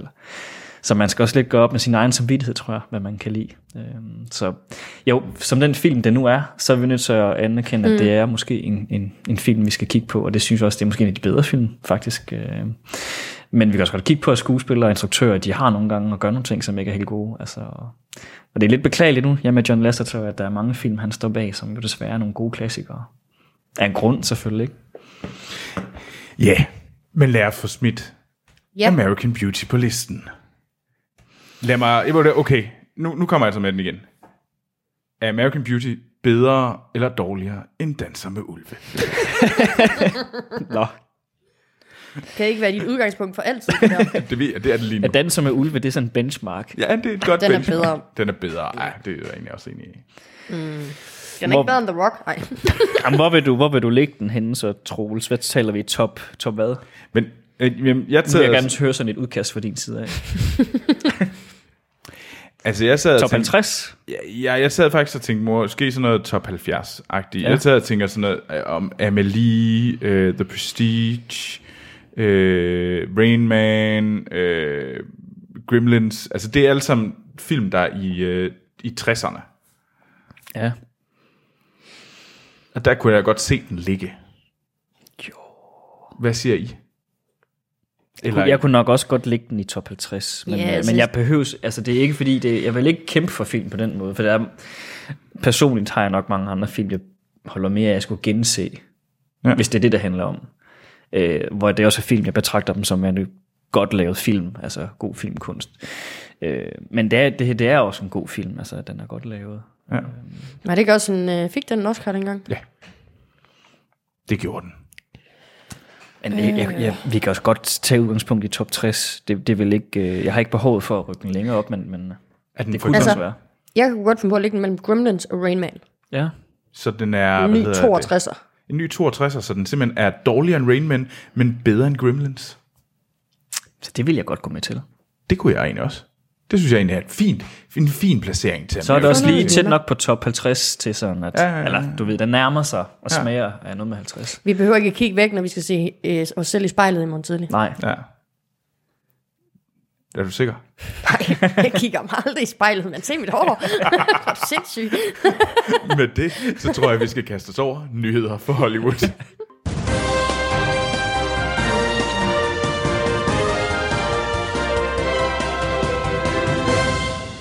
Øh, velkommen til Filmsnak Nyt.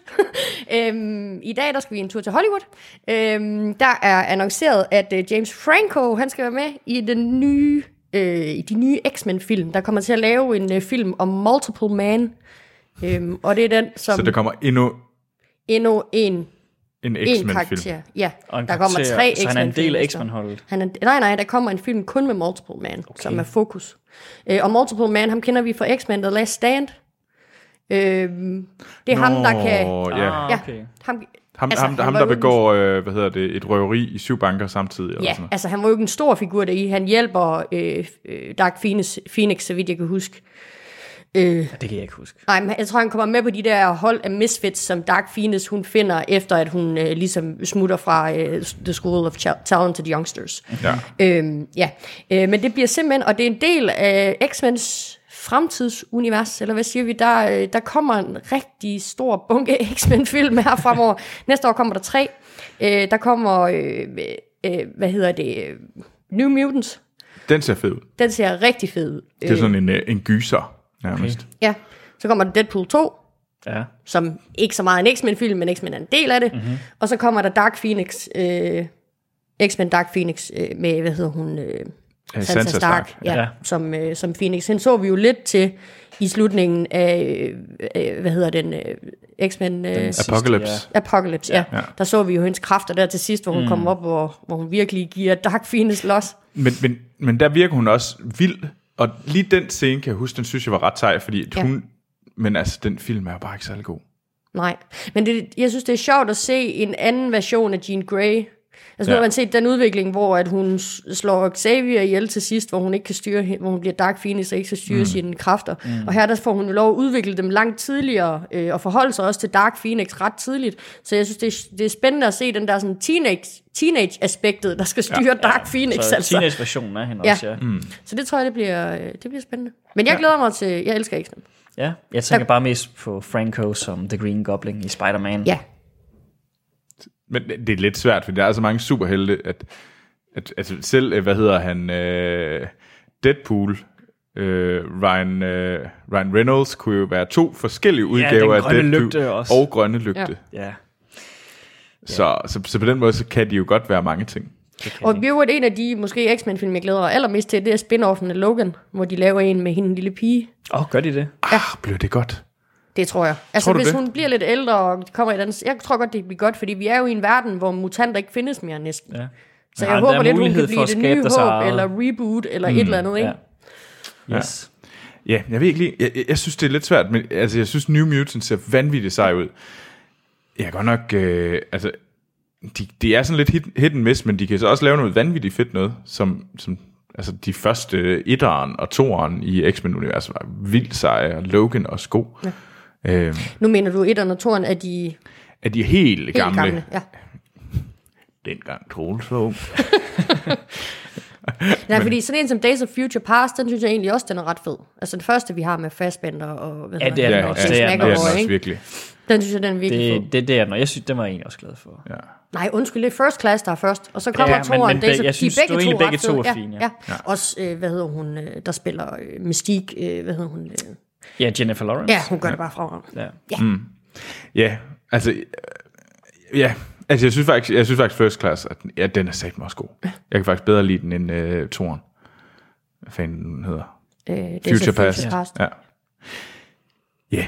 Nå, skal vi kaste os over nogle trailer? Det er, det har jo egentlig været sådan lidt, sådan lidt tomt. Ja, Det er sådan en slags agurketid lige for tiden med filmnyheder. Det er det, ja. Men man troede ikke, at november, eller slut november var gurketid. Men det er der jo en god grund til. Hvad er det? Star Wars. Ja. Ja, Alle de lader op til det store, øh, der kommer her i december måned. vi tager gerne agurketiden for en Star Wars film. Det, Nemlig. det, det, er så okay. Det gør vi. Det er fint nok. Det kan vi godt. Men hvad for nogle trailer skal vi kaste os over? Det er jo spændende. Ja, Fordi der har været nogle. Der har været lidt få. der er også Øhm, været stille. Der har faktisk også været lidt stille. Men den første, vi skal snakke om, det er en trailer, som der er blevet sendt ind på Facebook. Øh, og tusind tak for det.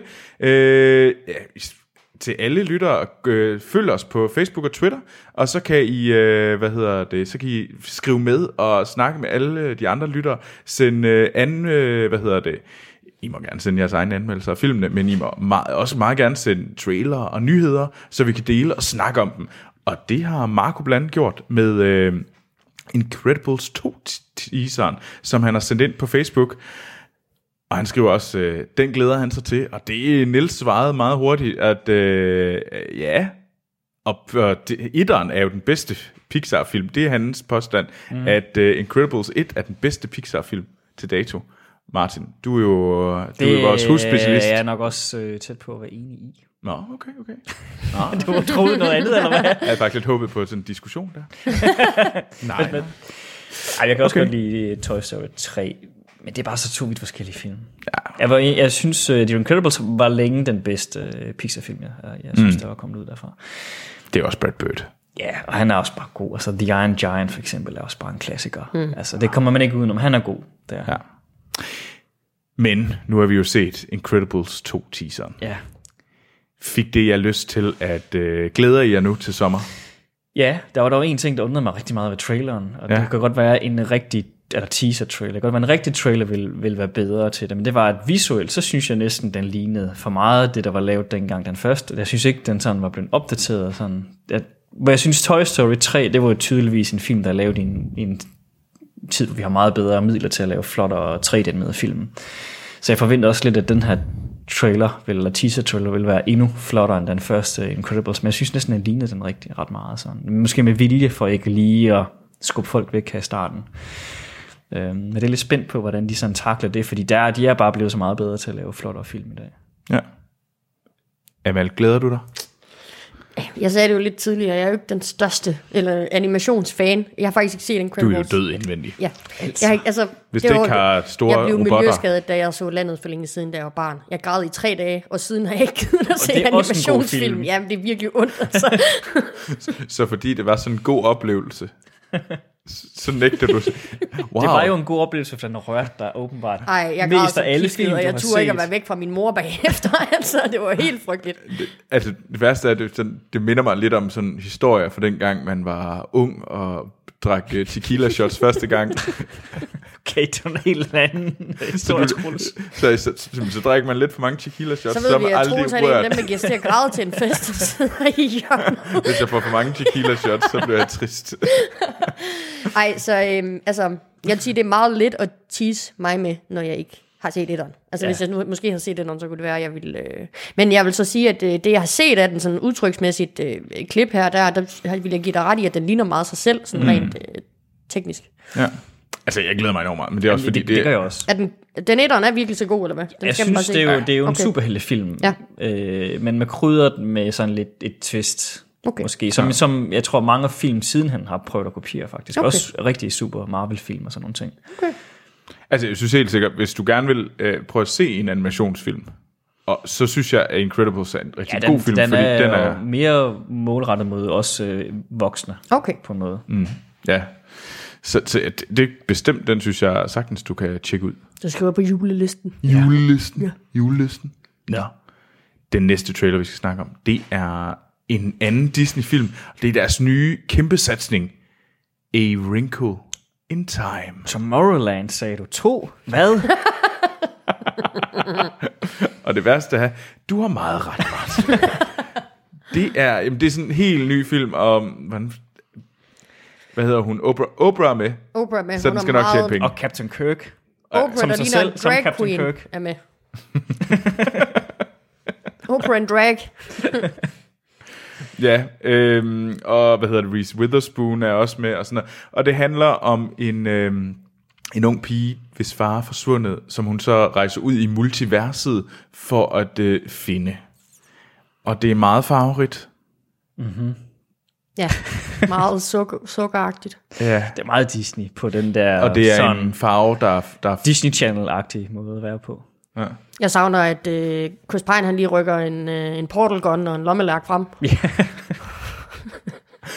Men, okay, du, du, du lyder ikke særlig øh, hooked. Øh, når vi, altså, hvis vi er multiversplottet, så er jeg mere til Rick and Morty, end jeg er til den der trailer, jeg lige så. Det virker som om, det er lidt mere realistisk. Okay. Så hellere Rick and Morty. Hvad med dig? Øh, hvad Martin? Jamen, jeg, jeg, jeg, jeg, jeg, det er jo bare Tomorrowland 2 med Oprah Winfrey, og så er det, til Sydlandet, så er Captain Kirk blevet far. og, kan- men det kan- forsvundet i det mørke univers, Ja, og det er som en, Captain øh, Kirk også altid er i Star Trek. så det er så lidt, hvordan har de kunnet lave matchup af de to der? Det er så meget mærkeligt. Altså faktisk det, der gjorde mig allermest nervøs, det var, at øh, det var en ond energi, der var skurken. Ja, Der, Dark der, der, Energy. Der døde jeg lidt indvendigt. Det der tænker jeg, det er det samme som øh, den gule farve for det grønne l- lygte. It's a yellow Get color. new Den ideas, skal altså. sikkert nok blive populær blandt den rigtige målgruppe, ja. især i USA. Det Ja. ja. har jeg på fornemmelse, for den består af alle de der, der er stjerner lige for tiden for dem, og det, ja, Den er også PG-13 og alt muligt. Ja, ja. Og den lugter sindssygt Ja. øh, PG-13. så det, det skal den nok blive. Ja. Spørgsmålet er, om den er helt sådan et sted som i Danmark. Øh, der, Oprah Winfrey er jo ikke en karakter, vi kender til her. Så. Nej. på den måde har den ikke den samme sådan... Det, det vil jeg gerne have lov at protestere mod. Ved du det? Ja, altså fordi- også blandt børn. Nå, nej, nej, nej, nej, nej, nej. nej. De ved trods alt, Nej, nej, er nej, de ved ikke, hvem Oprah er. Men her i landet Det kører er ikke på dansk ukendt. tv mere, nemlig. Nej. det gjorde det, da jeg, da jeg var ung. jo, jo, men, men blandt børn... Så du ved, hvem Oprah er. No, jeg har set farven lilla. Okay. det, er også en rimelig Nu er du barsk gammel, så når du nævner den film. Du er jo også gammel, Emma. Ja. Du er lige så gammel som mig. Jeg er ældre end dig. Er du det? Uh, Ja, ikke? Oh, du sindssygt gammel, så jeg er bare, jeg, jeg er bare en, en vorhar i forhold til dig. Nå, skal vi lige tage en, øh, en hurtig Jakob Lund, vores øh, Vietnam øh, korrespondent. Altså, det var helt Vores vildt mand fedt. i Vietnam. Vores mand i Vietnam. Hvis det her det var slut 60'erne, så havde det været vildt. Også lidt uhyggeligt. Så har du også fået et telegram og ikke en e-mail. Det er rigtigt. Men Jakob Lund, han skriver, og tusind tak Jakob for at skrive til os, det er fantastisk, Tak. vi er så glade for det.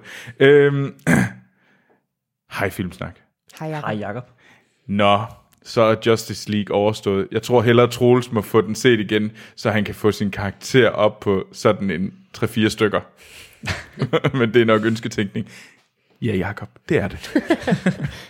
Men ja, øh, der er sådan lidt, øh, hvad hedder det, blandt andet en lille sjov nyhed fra Kina, hvor at øh, der er simpelthen øh, nogle plakater på i de kinesiske biografer, hvor vores øh, helte for Justice League, øh, de myrder heltene for Marvel.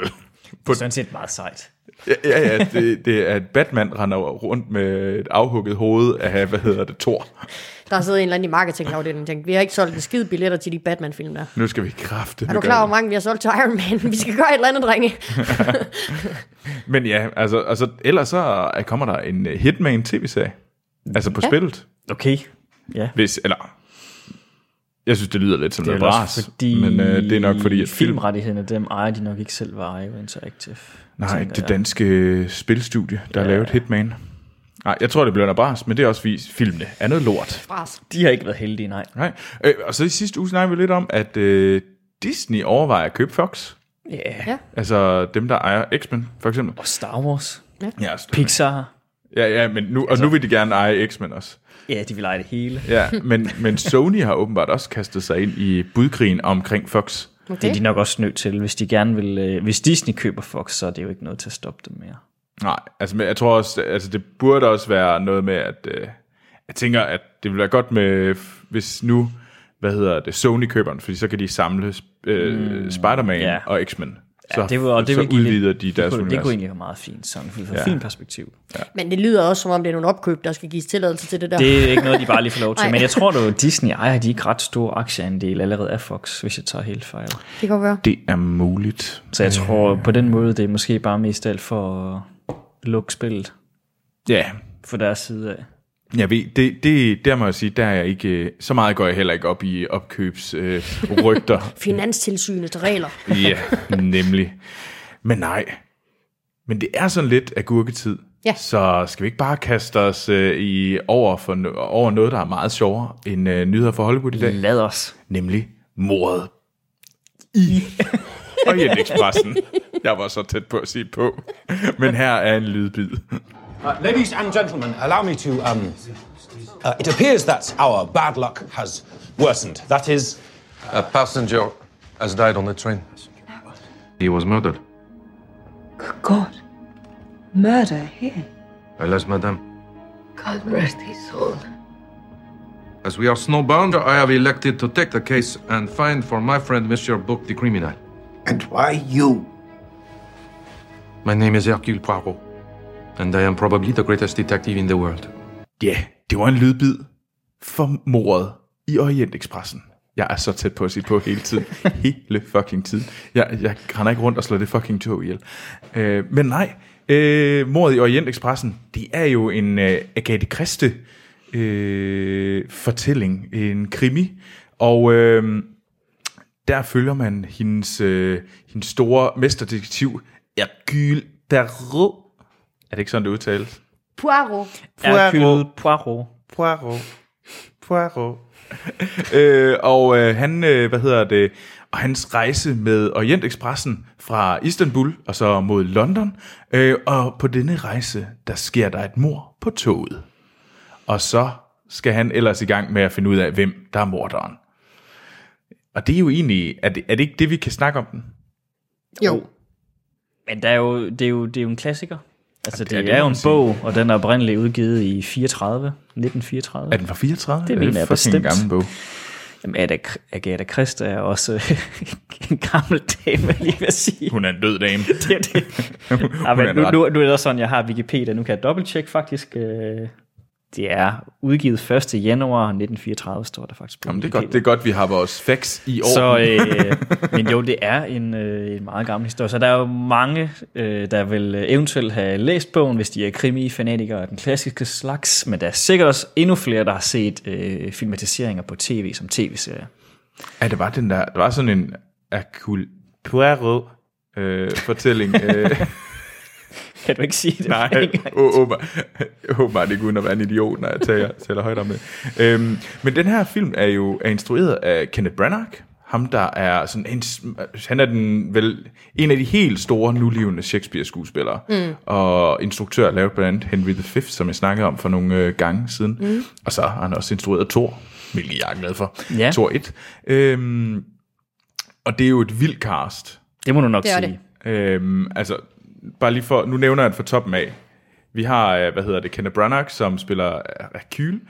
Øh, så har vi øh, Penelope Cruz, så har vi Daisy Ridley fra Star Wars, mm-hmm. så har vi Josh Gad, ham jeg ikke kan lide, øh, så har vi Johnny Depp, øh, så har vi Michelle Pfeiffer fra Stardust, Stardust er en god film, øh, så har vi Det er Judy, der, du kender Michelle Pfeiffer fra. Det er fra Star- Stardust, eller hvad? hey, hey, Der er ikke sådan 800 andre film, du burde Ja, nævne, nu før skal du du siger komme her. Stardust. Det var også en mærkelig reference, undskyld. Men okay.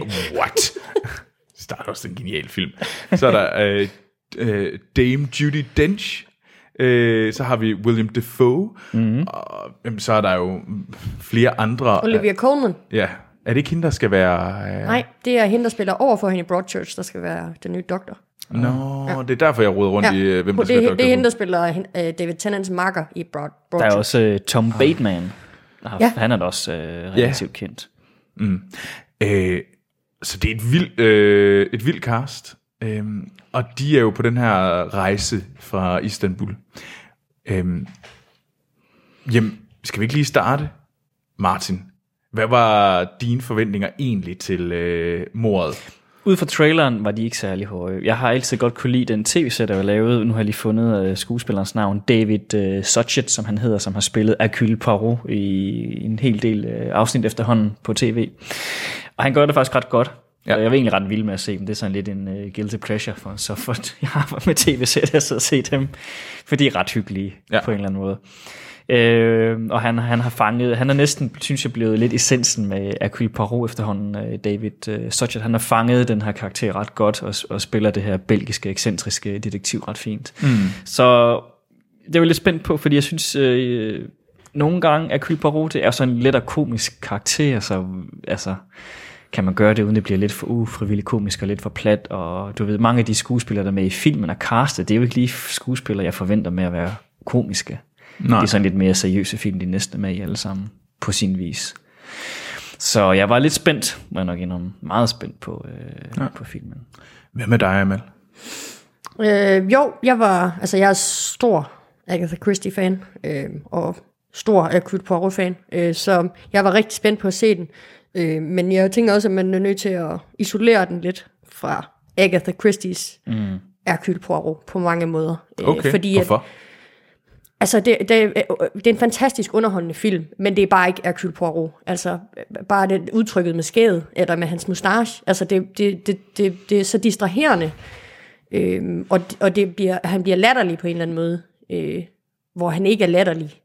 Han er komisk, men han er ikke latterlig, men han bliver sådan lidt latterlig, synes jeg, i den her film, fordi han netop er så det store skæg, eller det store mustache. Det har fået et øh, andet design, hans Ja. skæg, end det plejer at have, fordi han plejer at have et meget fint, lille, sådan delikat cykelstyrs overskæg, ja. hvor nu har han nærmest fået sådan lidt et western mustache. Østers, yes, ja. ja. Kæmpestort. Mm. Også, det tager også lidt fra udtryk, udtrykket i hvert fald, og det er måske fordi vi har øh, David Suchets øh, Hercule Poirot, det tager lidt fra udtrykket om, hvordan jeg forestiller mig en belgisk de- detektiv ser ud. Mm. Altså han ser mere britisk ud for mig, end han ser belgisk ud. Øh, øh, øh, I Kenneth Branagh. Ja, Ja. ja. Hercule Poirot. Enig. Øhm, og så, han er også for sentimental. Han er for melankolsk. Altså, Hercule Poirot, han kan godt være styret af sine følelser, men det er som regel vrede og irritation. Han står ikke og får tårer i øjnene og bliver sentimental over ting over for Nej, det, der mennesker. er han som regel god til at holde igen. De Lige gange præcis. han bliver der, så kommer fakta foran det andet. Lige præcis. Så der er nogle ting, hvor jeg synes, at de har skudt forbi. Men jeg synes, det er en vildt underholdende film i sig selv. Mm. Altså, øh, Kenneth øh, Branaghs øh, mod i Orient Expressen. Ja. Jeg synes bare ikke, at... Det er ikke det samme som Agatha Christie's Poirot. Nej, men det er, lidt, det er lidt ligesom, der sker med så mange andre film og historier nu om dagen, man laver en slags reboot, og det her, det er på en eller anden måde også, altså, øh, hvis folk har læst lidt rygter, så er der jo rygter om, at der allerede, og måske er annonceret, at der kommer en efterfølger, mordet på Nilen. Ja, Øh, jeg, og jeg det, tror så det er også sådan lidt, det gør. lidt ja. at udbygge et såkaldt Hercule Poirot-univers, men ja, det er ikke den Hercule Poirot, vi kender helt. Det, han er lidt mere britisk ekscentrisk. Det er måske egentlig også interessant nok for at distancere sig, fordi på nogen måde så er han jo også, han har boet i England, Hercule Poirot, mm. altså i historien. Det er jo der, han har bosat sig som detektiv, så, så det er også sjovt nok at se, hvis det så kan have indflydelse på hans måde at være på, at han er blevet britisk, så at sige. Øh, men altså, det må tiden vise. Men jeg vil så sige, at Hercule Poirot, han vil heller aldrig svinge med sin stok på den måde. Nej, han er Eller ikke så- løbe efter. Altså, der er ikke noget action i Hercule Poirot. Nej, han gør de- er han får de andre til at ja, gøre det. Han er nogen til at gøre det for, så han er den her sirlige mand, der er meget sådan panitten, og, men han overanstrenger sig ikke. Nej. Nej. Altså, det gør han ikke. Nej, men han, det, han er næsten for klog til det faktisk. Ja. Altså han er for beregnende normalt i de andre udgaver af ham af historien. Ja, så han får folk til at gøre det fysiske arbejde, hvor han selv, han tænker bare, hvad der kan. Ja. Han forudser, hvad der kan ske. Men jeg vil så sige, at jeg var inde og se den sammen med en af vores kære lyttere, Mike Klitgaard, tak til dig. Og han havde ikke noget forhold til Agatha Christie eller Hercule Poirot. Og han var vildt underholdt hele vejen. Okay. Så altså, hvis man kan isolere den lidt, mm. hvis man er Hercule Poirot-fan, så er man nødt til at isolere den lidt for at, egentlig at holde rigtig af den. Ja. Men det, men det giver jo også, ja, Altså jeg havde sådan, mine sådan, da jeg gik ind, der havde sådan, jeg glædede mig ret meget til det, men jeg glædede mig til det, fordi det var Kenneth Branagh.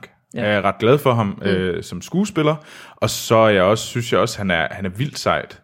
Øh, altså som instruktør, han har lavet nogle rigtig fede ting. Øh, og, og blandt andet Thor, og jeg synes også, Valander er han vild, den BBC-udgaven af Valander er vanvittig sej. Gør han også godt, ja. Øhm, så jeg synes, der er rigtig mange fede ting, øh, som gjorde, at jeg så lidt frem til den. Øhm, der var lidt med, at du var næsten for stiliseret på en eller anden måde i traileren, der gjorde mig lidt nervøs. Mm, øhm, og jeg ved ikke lige, det, det virker sådan lidt CG, øh, det fik sådan lidt den der glossy CG-fornemmelse over Det det. har det desværre også i filmen. Ja. Øh, og det, øhm, altså, men, men ja, lad os kaste os helt ordentligt, ge- gevaldigt ud i anmeldelsen. Fordi Martin, hvad synes du egentlig om det? Jamen, som sagt var jeg lidt skeptisk, øh, og det var jeg faktisk også, da jeg så de første på scener i filmen. Der er en scene, han, øh, han, han, de er nede i øh, Mellemøsten i starten af filmen, og så... Øh, Uh, må jeg lige afbryde en enkelt ting? Fordi mangler lige at sige, at bare lige så vores lytter ved det, vi spoiler ikke filmene. Nej, det- vi, det gør vi. vi- snakker kun om det, der kan ses i en uh, ikke-spoiler-trailer, og så, hvad hedder det? eller hvad man kan regne sig frem til, mm. Ja. så at sige for titlen. Mm, og ja, der sker mord. øh, og så, hvad hedder det, og så giver vi nogle stjerner, og så afslutter vi podcasten, og så spoiler vi, giver vi den helt spoilergas bagefter. Yes. Men Martin, Men, men der, er nogle, der er nogle scener dernede, hvor, hvor han øh, render lidt rundt i Mellemøsten, og skal ting og sager. Og så, så han, siger, han leverer bare nogle replikker, især en scene, hvor han, han er i, i et bageri. Der var jeg næsten lige ved, som, hvis det er sådan filmen den er, så, øh, så ved jeg, så kommer jeg ikke til at nyde den. Den måde, den blev leveret på, det var simpelthen tokrummende pinligt, synes jeg. Og jeg er lidt ked af, men det, det var bare træls. Ja. Jeg, hans toneleje, det hele var bare leveret forkert. Og så der var jeg virkelig sådan næsten ved at stå af. Så jeg, s- og jeg var inde, alene inde og se filmen, så der var ikke sådan så mange andre, jeg kunne sidde. du sidder vred. noget. Så jeg måtte lige sådan sluge det, og så, men så heldigvis dog, så kort efter begynder den egentlig at introducere alle de andre sådan større hovedfigurer i filmen. Og det hjalp lidt, synes jeg, på en eller anden måde, fordi så begyndte der at komme lidt mere kød på, og så trådte han som karakter lidt tilbage af Hercule Poirot, eller Kenneth Branaghs version af Hercule Poirot. Det hjalp lidt. Ja. Så fik jeg ligesom mulighed for lige at sige, gå væk Kenneth, du er træls lige nu. og så kunne jeg nyde de andre, der kom ind, uh, Daisy Ridley sammen med hendes uh, med, uh, de, hun har en, hun står og snakker med i starten. Øh, Arbut not. Ja, som de, de, rej, de rejser sammen, så det er sådan ikke så stor en spoiler, men Øh, men der kommer andre karakterer også med, dem, alle dem skal med ombord på toget her, og lige så stille, så kommer de ind. Og det synes jeg var ret fint og hyggeligt, og man sådan... Og så da det var overstået, så da han sådan kommer tilbage, som, som er Poirot-karakteren og fylder mere igen, så var han på en eller anden måde trådt mere karakter, og var lige pludselig et eller andet sted blevet lidt mere alvorlig, og synes, selvom han stadigvæk er komisk til tider i filmen. Men jeg synes, han havde en alvorlighed, der nogle gange var fin nok, for det var et andet twist, sådan den her lidt action-alvorlige af Poirot. Det kunne jeg godt acceptere, for det var bare rammerne for filmen. Mm. Og sådan er filmen egentlig også. Den er meget actionpræget, som du siger. Han løber efter skurkene her i filmen. Det ser man ham aldrig gøre. Sveder. Ja, og altså, han er oppe og slås med nogen. Og det er sådan øh, meget anderledes, og det, det, det er okay, fordi øh, det er åbenbart fortolkningen. Så. Men jeg var egentlig på den måde, jeg, jeg, lige så stille, så kom den mere med ind under huden på mig. Jeg blev egentlig gladere og gladere for den. Og faktisk så synes jeg, at den blev ret stemningsfuld. Der er nogle fine øh, scener, hvor man ser toget køre i de her bjerge øh, fra Mellemøsten til Europa. Og så ser man de her togvogne med vinduerne, hvor man sådan har kameraet uden for vinduerne, og man ser i hver vindue står en karakter, så i næste vindue står en ny af de her passagerer ja. karakterer. Og det synes jeg var ret fint, for det er som om, det bygger en god stemning op på det her tog, der er virkelig, det er et, et, et du ved, øh, al øh, skæbne går galt på det her tog, simpelthen. Det er virkelig sådan et øh, ulykkestog. Ja, Og det synes jeg virkelig, det bliver bygget godt op, en god stemning og sådan mm. nogle ting. Så ja, på den måde, så var jeg ret fin med det, og det er jo en interessant plot i det hele taget. Mm. Den vil jeg så ikke snakke for meget om, det er virkelig at spoile. Ja. Men der var nogle ting, der irriterede mig, det var, ja, det er lidt CG-beauty over det hele, som om de lige har puttet lidt ekstra shine på alting, og det ser ikke så kønt ud. nej. Hvad med dig, Amal? Nu er jeg helt bange for at sige, at jeg godt kunne bryde mig rigtig meget om scenen, hvor de ruller ud øh, på øh, banegården i Istanbul, hvor man kan se, at Hagia Sofia ligger op ad bjerget deroppe. det skulle jeg virkelig godt lide. Ja, jo, til en vis grad, men jeg var også så lidt irriteret over nogle ting med skud.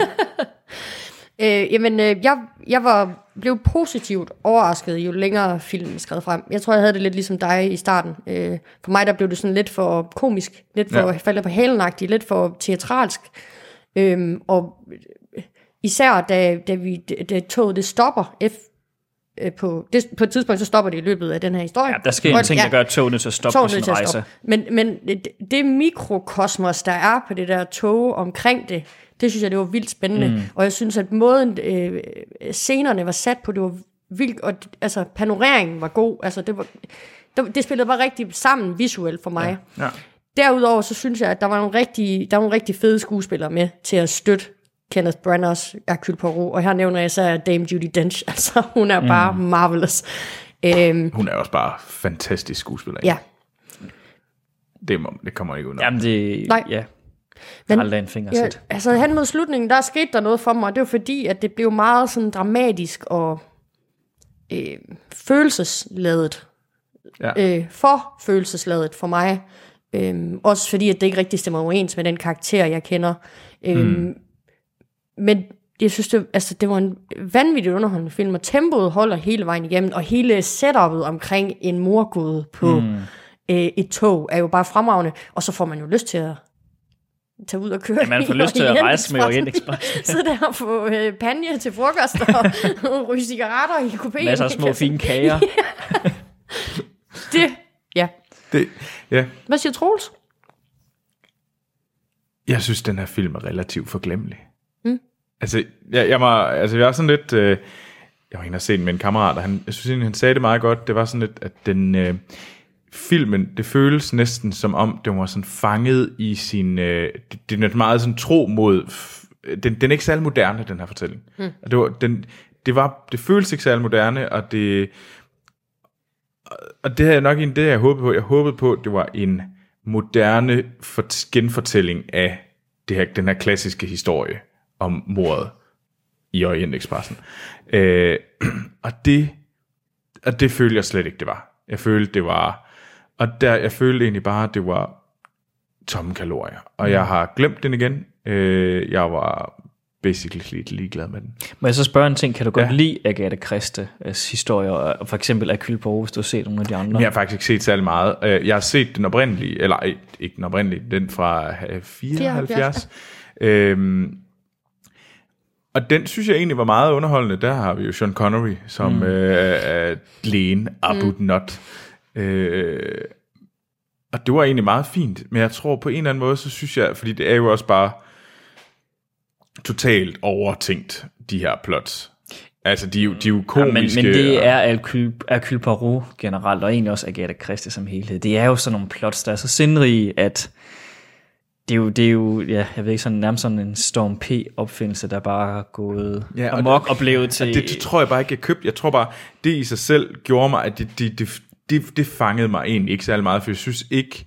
Og der synes jeg for eksempel sådan noget som øh, Sherlock øh, har fungeret bedre for mig. Mm. Altså nye BBC Sherlock Ja, okay. var bare bedre, en mere moderne, hvad hedder det, udgave af sådan en mesterdetektiv. Og der synes jeg egentlig bare, det var et, øh, et throwback til, sådan, sådan fortalte vi historier engang.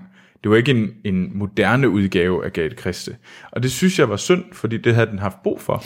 Øh, og derfor synes jeg, at det bliver bare en filmudgave af Midsommer Murder. Altså, Ja, det er måske lidt mere sådan et øh, for at være lidt homage til, til Agatha Christie og Hercule Poirot. Det vil jeg give dig ret i. Mm. Altså en hyldest til det. Ja. Men jeg tænker også, at det er en historie, der er svær at pille ved. Eller sådan, eller det er det jo selvfølgelig ikke, man skal jo bare reimagine den, men altså, det er jo sådan meget... Jamen, ja. Altså, øh, nu har jeg, altså, i forberedelse der, der så jeg den fra 74, så så jeg den fra 2010, som jeg snakkede om med David Suchet, som BBC har lavet. Og der, plottet er det samme. ja. Der er måske nogle karakterer, der ændrer sig. Der er en, der ændrer sig fra at være tysker til at være svensker. Men Mm. ellers så er plottet, altså, den samme ramme, som vi bevæger os indenfor. Ja. Øh, det kan det kan jeg godt lide. Jeg har ikke noget imod Men- det, men... Nej, nej, men det, jeg tror også, du, hvis, hvis jeg har bare ikke den store ting for Hercule Poirot og, og, den, og den slags, så jeg har det ikke, øh, jeg nyder det ikke, så på den måde tror jeg bare, det var en, Altså, det var da fint nok, men mm. det er også forglemmeligt. Det var, det, var- det var den, den kedelige burger. Ja. Det, var ikke, der, det, det er ikke noget, jeg tænker tilbage på, der skal jeg hen igen. Men jeg vil give ret, at det kunne være spændende at have set en rigtig ny fortolkning, hvor det foregår i vores tid, som de gør med Sherlock Holmes, hvor de så rejser på, nu har man ikke, og en Expressen kører ikke hele den samme rute, som den gjorde dengang, men man kunne måske finde på et alternativ, hvad ved jeg. Det kunne være spændende at se, det vil jeg give mm. ret i, og så hvad det så kunne være, øh, helt klart. Øhm, Der kan jeg jo anbefale et afsnit af sæson 9, eller et afsnit fra sæson 9 af Doctor Who, nej 12, uh, Murder on the Orient Express in Space. Med doktoren som, uh, som detektiven, wow. der skal løse det lyder så øh, lidt som et meget stort twist i det, er jo mega fedt. det er mega fedt afsnit, jeg siger det. Så udover at du er Trekkie, så er du også Whovian. Ja, ja. Fuck, du er nørd. Yeah, have you noticed? Ej, ja, der er en ting, jeg gerne lige vil have op at bemærke, øh, som jeg har set, øh, har jo set de her tre varianter øh, mod i Orientekspressen, og en af de ting, der ændrer sig undervejs, det er racisme. Mm-hmm. Det er virkelig sjovt at se. I den fra 74, der får Greta jo lov at sige, at fordi hun, she's backwards, so she has to go to Africa to teach children there, because they're backwards. Så der er racisme, det er sådan noget, nu sådan snakker vi om Ja. nogen på. Da vi så kommer til øh, da vi så kommer til den fra 2010, der er racismen til stede i form af, at der er en mexikaner, som vi ikke er så glade for. Okay. Og i den her, der har der jo Nea, der har fået en karakter deri, og der kommer også et element af racisme ind. Mhm. Mm-hmm. Så det er bare sjovt at se, hvordan, altså, fordi man snakker om dem, så giver man dem en rolle til, at man kan forholde sig til dem. Det er bare, ja, Ja, der er en udvikling, ja der er sket. det er ja. virkelig sjovt. Men, men det kan da være, skal, skal vi kaste stjerner efter den her Ja. film? Martin, du Uh, vil få lov til at starte. Haha, du vil få Den lov til at starte hver gang. Så jeg var jo underholdt. Øh, men det er jo ikke et mesterværk, og der, jeg kan finde selvfølgelig der fejl. Men jeg synes, det var fedt at se alle de her skuespillere. De var slet ikke så tåbelige, de her kendte stjerner, at se dem i sådan en lille rolle her i øh, mange af dem. Fordi der er en lille rolle, for der er så mange af dem, så de kan ikke fylde sig meget. Nej. Øh, men det synes jeg egentlig fungerede okay. Der var en okay bal- balance, og der var en god stemning, når man så de her billeder på de her tog, og der var nogle fede skud, hvor man så op fra og ned igennem sådan med kameraet, det er sådan, decideret var op fra og ned, det synes jeg var ret fedt filmet også. Mm. Sådan nogle ting, det gjorde jeg var lidt underholdt. Så er der andre ting, øh, knap så meget dårlig CG-grafik og sådan nogle ting, så jeg, ja, hvad ved jeg, og lidt for komisk Hercule Poirot til tider. Men det gør nok, at det sådan lander på en mellemting, så jeg vil sige, sådan jeg lander på et, et, et almindeligt rundt tretal. Et almindeligt rundt tretal. Amal, nu er du jo vores øh, stedfortræder til øh, stort femtal, øh, Anders. Det får den desværre ikke. Må, hvordan er det nu, må vi give halv? Nej, Nej, Satans. Satans. Nå, jamen, øh, så er jeg nødt til enten at lægge mig på 3 eller 4. Øh, det, det, det, det, det, det, det, tre eller fire. så bliver det 4. Fordi jeg, jeg var faktisk ret underholdt, og jeg, jeg kommer til at se den igen. Altså, jeg kommer til at se den sådan Gør du det? en kold vinterdag jeg hjemme i synes fire, stuen. det er fandme en høj karakter Nej, til det kommer jeg til at give. Jeg synes, det var god. Det er der så meget en, en, en Men isoleret fra Agatha Christie's Hercule Poirot, mm. så er det en 4. okay. Ja, fordi jeg vil, det, det, det er jeg nok også. Hvis jeg skulle sammenligne det direkte især med David Chodges karakter, så, så vil den trække ned, den her, der vil være endnu lavere. For han er altså bare bliver Hercule Poirot. Ja. Jeg er simpelthen nødt til at give den to stjerner. Jeg, Ej, ej, ej. jeg synes, det, jeg har faktisk jeg har lidt glemt den igen, og jeg har sådan været fuldstændig ligeglad med den, og jeg synes, øh, jamen, som sagt, jeg havde håbet på en, en opdatering, i stedet mm. for bare en genfortælling. Øh, og det, det er bare, den, den refererer bare fra fortiden. Den, jeg synes ikke, den er særlig sådan nyskabende på nogen måder. Og det havde den her fortælling brug for i min verden. Øh, så det jeg kan simpelthen kun give den to. Jeg synes, firetal er meget højt. Meget, meget, meget, meget højt til basically noget, Så er jeg et stort femtal i dag. Jamen, du er lidt stort femtal. Du er jo erstatnings, Selv Anders. tak, Anders. Nu, oh, hvis du er erstatnings, Anders, så kan du også lide øh, dårlige film som, øh, hvad er det, Sunshine, og Hvad, hvad, hvad var det, han gav Geostorm? ej, han gav den to. Det er rigtigt. Det er så Du er dumt. forfærdelig, Anders. Det, det giver ingen mening. Det, det, det, det, det, det er den dummeste karakter, han har givet nogensinde. Altså, jeg kan forstå, at han... Nej, jeg, kan- altså, Du kan ikke forstå noget af det, han gjorde den dag. Geostorm, to stjerner. Sunshine, bedste sci-fi film. Og Sunshine, den er voldfed. Jeg er på dit hold igen, Anders. Nej. Martin, giver du mig. Sunshine er ikke en af verdens bedste fucking sci-fi Jeg film. sagde Ej, det er ikke, det det var ikke. verdens bedste. Jeg sagde, det var en god sci-fi film. Jeg sagde ikke, det var verdens bedste. Jeg vil, ja, jeg vil, Altså, jeg det vil, vil jeg- jeg vil ikke bruge ordet god. Jeg, den er, fordi de, jeg kan ikke lide karaktererne og deres beslutningsgrundlag for at gøre nogle ting, der det ødelægger alt for mig. Den lider for meget af en klassisk katastrofefilm, hvor skuespillerne og karaktererne de ikke kan finde ud af at tage rationalistiske beslutninger. Og det ødelægger alt for mig, så er det ligegyldigt, om den har flotte billeder, god lyd og alt sådan noget stemning. Fordi skuespillerne eller karaktererne, de er bare dumme. Ja, det er skide godt det her, fordi at næste uge kan jeg ikke få lov til at mobbe Anders. Eller jo, det kan jeg godt. Jeg kan forsøge, men så kan han svare igen. det er det bedste lige nu. Vi bagtaler ham bare live. Det er Ja, det, ja, ja. foregår. det er skide godt. Men, ved du hvad? Jamen, så vi øh, gav mordet på... Nej, i Orient Expressen. Øh, den, øh, den gav vi øh, to. Eller jeg gav den to. Fire. Tre. Fire og tre. Ja. Jamen, så det, vi spreder os lidt ud. Så et pænt tretal. Ja, men du har været dårligst af de tre. Så, Hvor, hvor, hvor, hvorfor det? du har kun givet en to jo. Hey. Du se, at du ligger i bunden, altså. Hallo. Ja, det er jo ikke sådan, det fungerer. Hallo. Men nej. Øh, hvad hedder det? I næste uge, der er det, der skal vi se Paddington 2. Uh. Og øh, der er Anders tilbage. Det, bliver, det, det ved jeg, han, han glæder sig enormt meget til at komme. Paddington Bjørn, han er så sød. Ja, det er, Det er han nemlig. Øh, Men vi skal se toren, og det er Anders er tilbage, og så er sort Sten her, og han er jo meget stor Paddington-fan. så det er næste uge, det er ikke sort Sten, der er det Paddington-sten. Men øh, så tror jeg ikke, der er så meget andet at sige. Eller, vent nu lige lidt. Hvor kan man egentlig finde os? Jeg tror ikke, vi er nogen steder. Vi mangler lige, fordi man kan selvfølgelig finde os på Twitter og Facebook. Der ja. hedder vi Filmsnak. Det gør vi faktisk også på Instagram. Ja. Ja.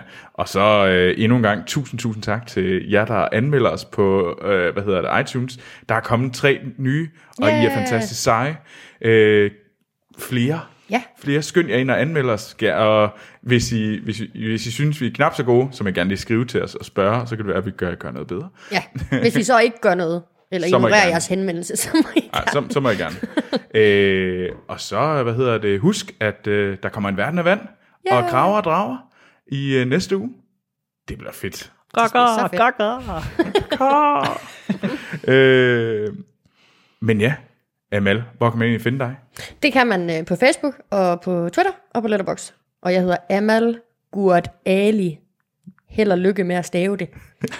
Gurt Ali. Jeg prøvede sådan at udtale alle bogstaverne. Det lykkedes ikke. Martin, hvor kan man finde dig hen? Jamen, øh, man kan finde mig på Twitter som Holm Revy, og man kan finde mig på Letterboxd som Animator Martin. Fedt. Og jeg findes også på Twitter og Letterboxd, og jeg går under navnet Troels Overgaard. Jamen, så tror jeg ikke, der er så meget andet end at sige, at vi lyttes ved i næste uge. Sorry, can't say. What's that word you use? Spoilers. I like that word. Ja, og så skal vi i gang med at spoile. Ja, øh, vi er i øh, Israel, selvstyreområdet. Hercule Poirot, han skal hjælpe med at øh, finde en eller anden relikvie, der er blevet stjålet fra gravmuren. Det fikser han. Han tager til Istanbul. Han hopper ombord på øh, the, øh, the Orient Express, hvor at der er en masse mennesker, der til sydenladende ikke kender hinanden. Øh, han siger ombord på toget. Øh, der sker et mor. Øh, han bliver overtalt af hans ven Buk, der, øh, der ligesom er konduktør på den her linje, til at opklare mordet, inden de kommer til den næste station, fordi ellers så vil det betyde dårlig PR for øh, linjen. Så øh, de, bliver stoppet af, de bliver stoppet af en levine, så øh, imens de stopper den her levine, der får han mulighed for at opklare mordet. Han finder ud af, at øh, alle de her mennesker ombord på de her tog egentlig kender hinanden fra en gammel sag med en, der hedder Louis Armstrong, hvor at de fik kidnappet deres barn og fik slået barnet ihjel. Så alle de her børn, eller de her mennesker, de mødtes for at tage hævn over ham, der kidnappede pigen dengang. Øh, var det ikke det? Han hedder John Armstrong. John Armstrong, det var sådan, det var, sagde Louis. Ja. Jeg vidste det. Ja, var det ikke det? Jo, og så, lige det, at de var alle sammen, sky- de var alle sammen, Alle sammen del af mordet. Ja. Ja, men øh, og Akyl til sidst siger, jamen, der er ingen, der har morder her. Nej. Fordi at øh, Cassetti, øh, eller Ratchet, Han har som fortjent spil, det. han har fortjent det. Der er jeg sådan, hvordan er det nu, der er i den originale med det? Øhm, det er rigtigt. Altså, han det det, forelægger han de, gør? de Jeg kunne nemlig to ikke huske fortællinger det. til sidst. Jeg kunne nemlig ikke huske, om han egentlig Jo. jo. så gennem fingrene med det til sidst. Jo, det gør han. Ja. Men han er meget mere ambivalent, eller det er han sådan lidt, og han er også ambivalent omkring det her, men han er ikke, altså, hele det der følelsesmæssige display, mm. det får passagererne overhovedet ikke lov at se. Nej. Den slutningen af BBC's version fra 2010, hvor man, han bare vender ryggen til dem, de står på stationen, han vender ryggen til den her gruppe af mennesker, går mod kameraet, og så mm. er det os, der får lov at se, at han rent faktisk er rørt af det her. Ja. At, fordi det er jo umuligt ikke at blive rørt af en situation, hvor mm. at en piges død har medført, ja. at alle omkring hendes liv Der bare er så er også gået her til sidst i den her film, der, der han har sådan en fortællerstemme, hvor han, som om han læser op af et brev, han er ved at skrive til ham her, øh, Armstrong. John Armstrong faktisk, fordi ja. han har åbenbart nok fået et brev fra ham for at hjælpe ja. ham med at løse den her morgåde, der var mm. sket på John Armstrongs datter. Så da han har alligevel også selv faktisk været semi-involveret i, Ja. ja. at han har egentlig blevet henvendt til for at løse gåden. Ja. Hvad var den fedeste scene? Den fedeste scene, det synes jeg er... Det er nok nogle af de der, hvor man ser toget køre, hvor de har de der vinduer. Det kunne jeg godt lide. Hvor man ser ja. kameraet ind i hver vindue, så ser man en karakter stå, så næste vindue en ny karakter, så panorerer man bare langs den her togvogn. Mm. Det var jeg ret vild med. Det er sådan meget stemnings... Altså, jeg synes, der var meget, altså, jeg giver ret i, der var det der slapstick, især i- un- under mordet, hvor at, øh, Ja. ja. Kyle ligger i sengen, og også det i larmer. starten, der ved ved grædemuren. Han ja. sidder med de der æg, der han ikke kan få Let's til start at... of a joke, n'est-ce pas? Ja, og så det der, hvor han så er kommet på det der bageri i Istanbul, ja. Hvor han siger, Muhammed. Ja. Og den der måde, han siger det på, det var sådan... det var, Det er rigtigt, det var egentlig, det var tårkrummende. Muhammed! og så rejser han sig op, og har en armene bredt ud. Han har det største smil, og det er bare leveret sådan lidt komisk og plat, den replik. Ja, ja, det, men jeg synes egentlig også, at for mig virker det næsten som om, jeg synes, der er et eller andet, fordi jeg synes ikke, de er så uskyldige, de her folk, som de lægges op til at være. Altså, fordi at, for eksempel, der er der, hvor at uh, Abu Not, han uh, skyder af kyle. Mm, Det øh, giver ingen mening. Det forstår jeg ikke, han får lov Nej. til at slippe fri for, Nej, egentlig. fordi jeg synes jo, det er en, ret, han prøver at nærmest at kvæle ham og Ja. smide ham af Ja. toget og sådan noget, Ja. og de kæmper, og det er bare sådan et... Øh, Han de- tilgiver ham. det, det er godt nok, øh, han er en meget tilgivende person. Jeg er ikke sikker på, at jeg ville synes, det var helt okay at blive skudt efter. Nej, han er nok lige... Han, han burde nok have blevet vist hen til politiet. Men og det synes jeg jo faktisk, der var nogle flere af dem, der var det var sådan lidt, mm. det, det er egentlig ikke rigtig okay. Nej. Altså, fordi hvis det, og det følte jeg nemlig ikke, da jeg så øh, den fra 74. Mm. Der mindes jeg ikke, det er lang tid siden, Nej, jeg har men set det er det ikke. Der er der slet ikke den der, Nej. hvor der føler jeg nemlig, at det er virkelig sådan et, en gåde, hvor at, og der, her føles det meget mere som om, at de er jo skyldige. Mm. Altså, og det, at, da hun siger, at moren, der er en af instigatoren, hun siger, det er mig, der er morderen. Ja, det er det. Mm. Der, der er ikke, du, du er morder. Der er ingen tvivl. Det var dig, der satte det op. Det er dig, der slog alle, det var dig, der startede med at slå folk ihjel. Altså, helt hands down, du er en, en morder.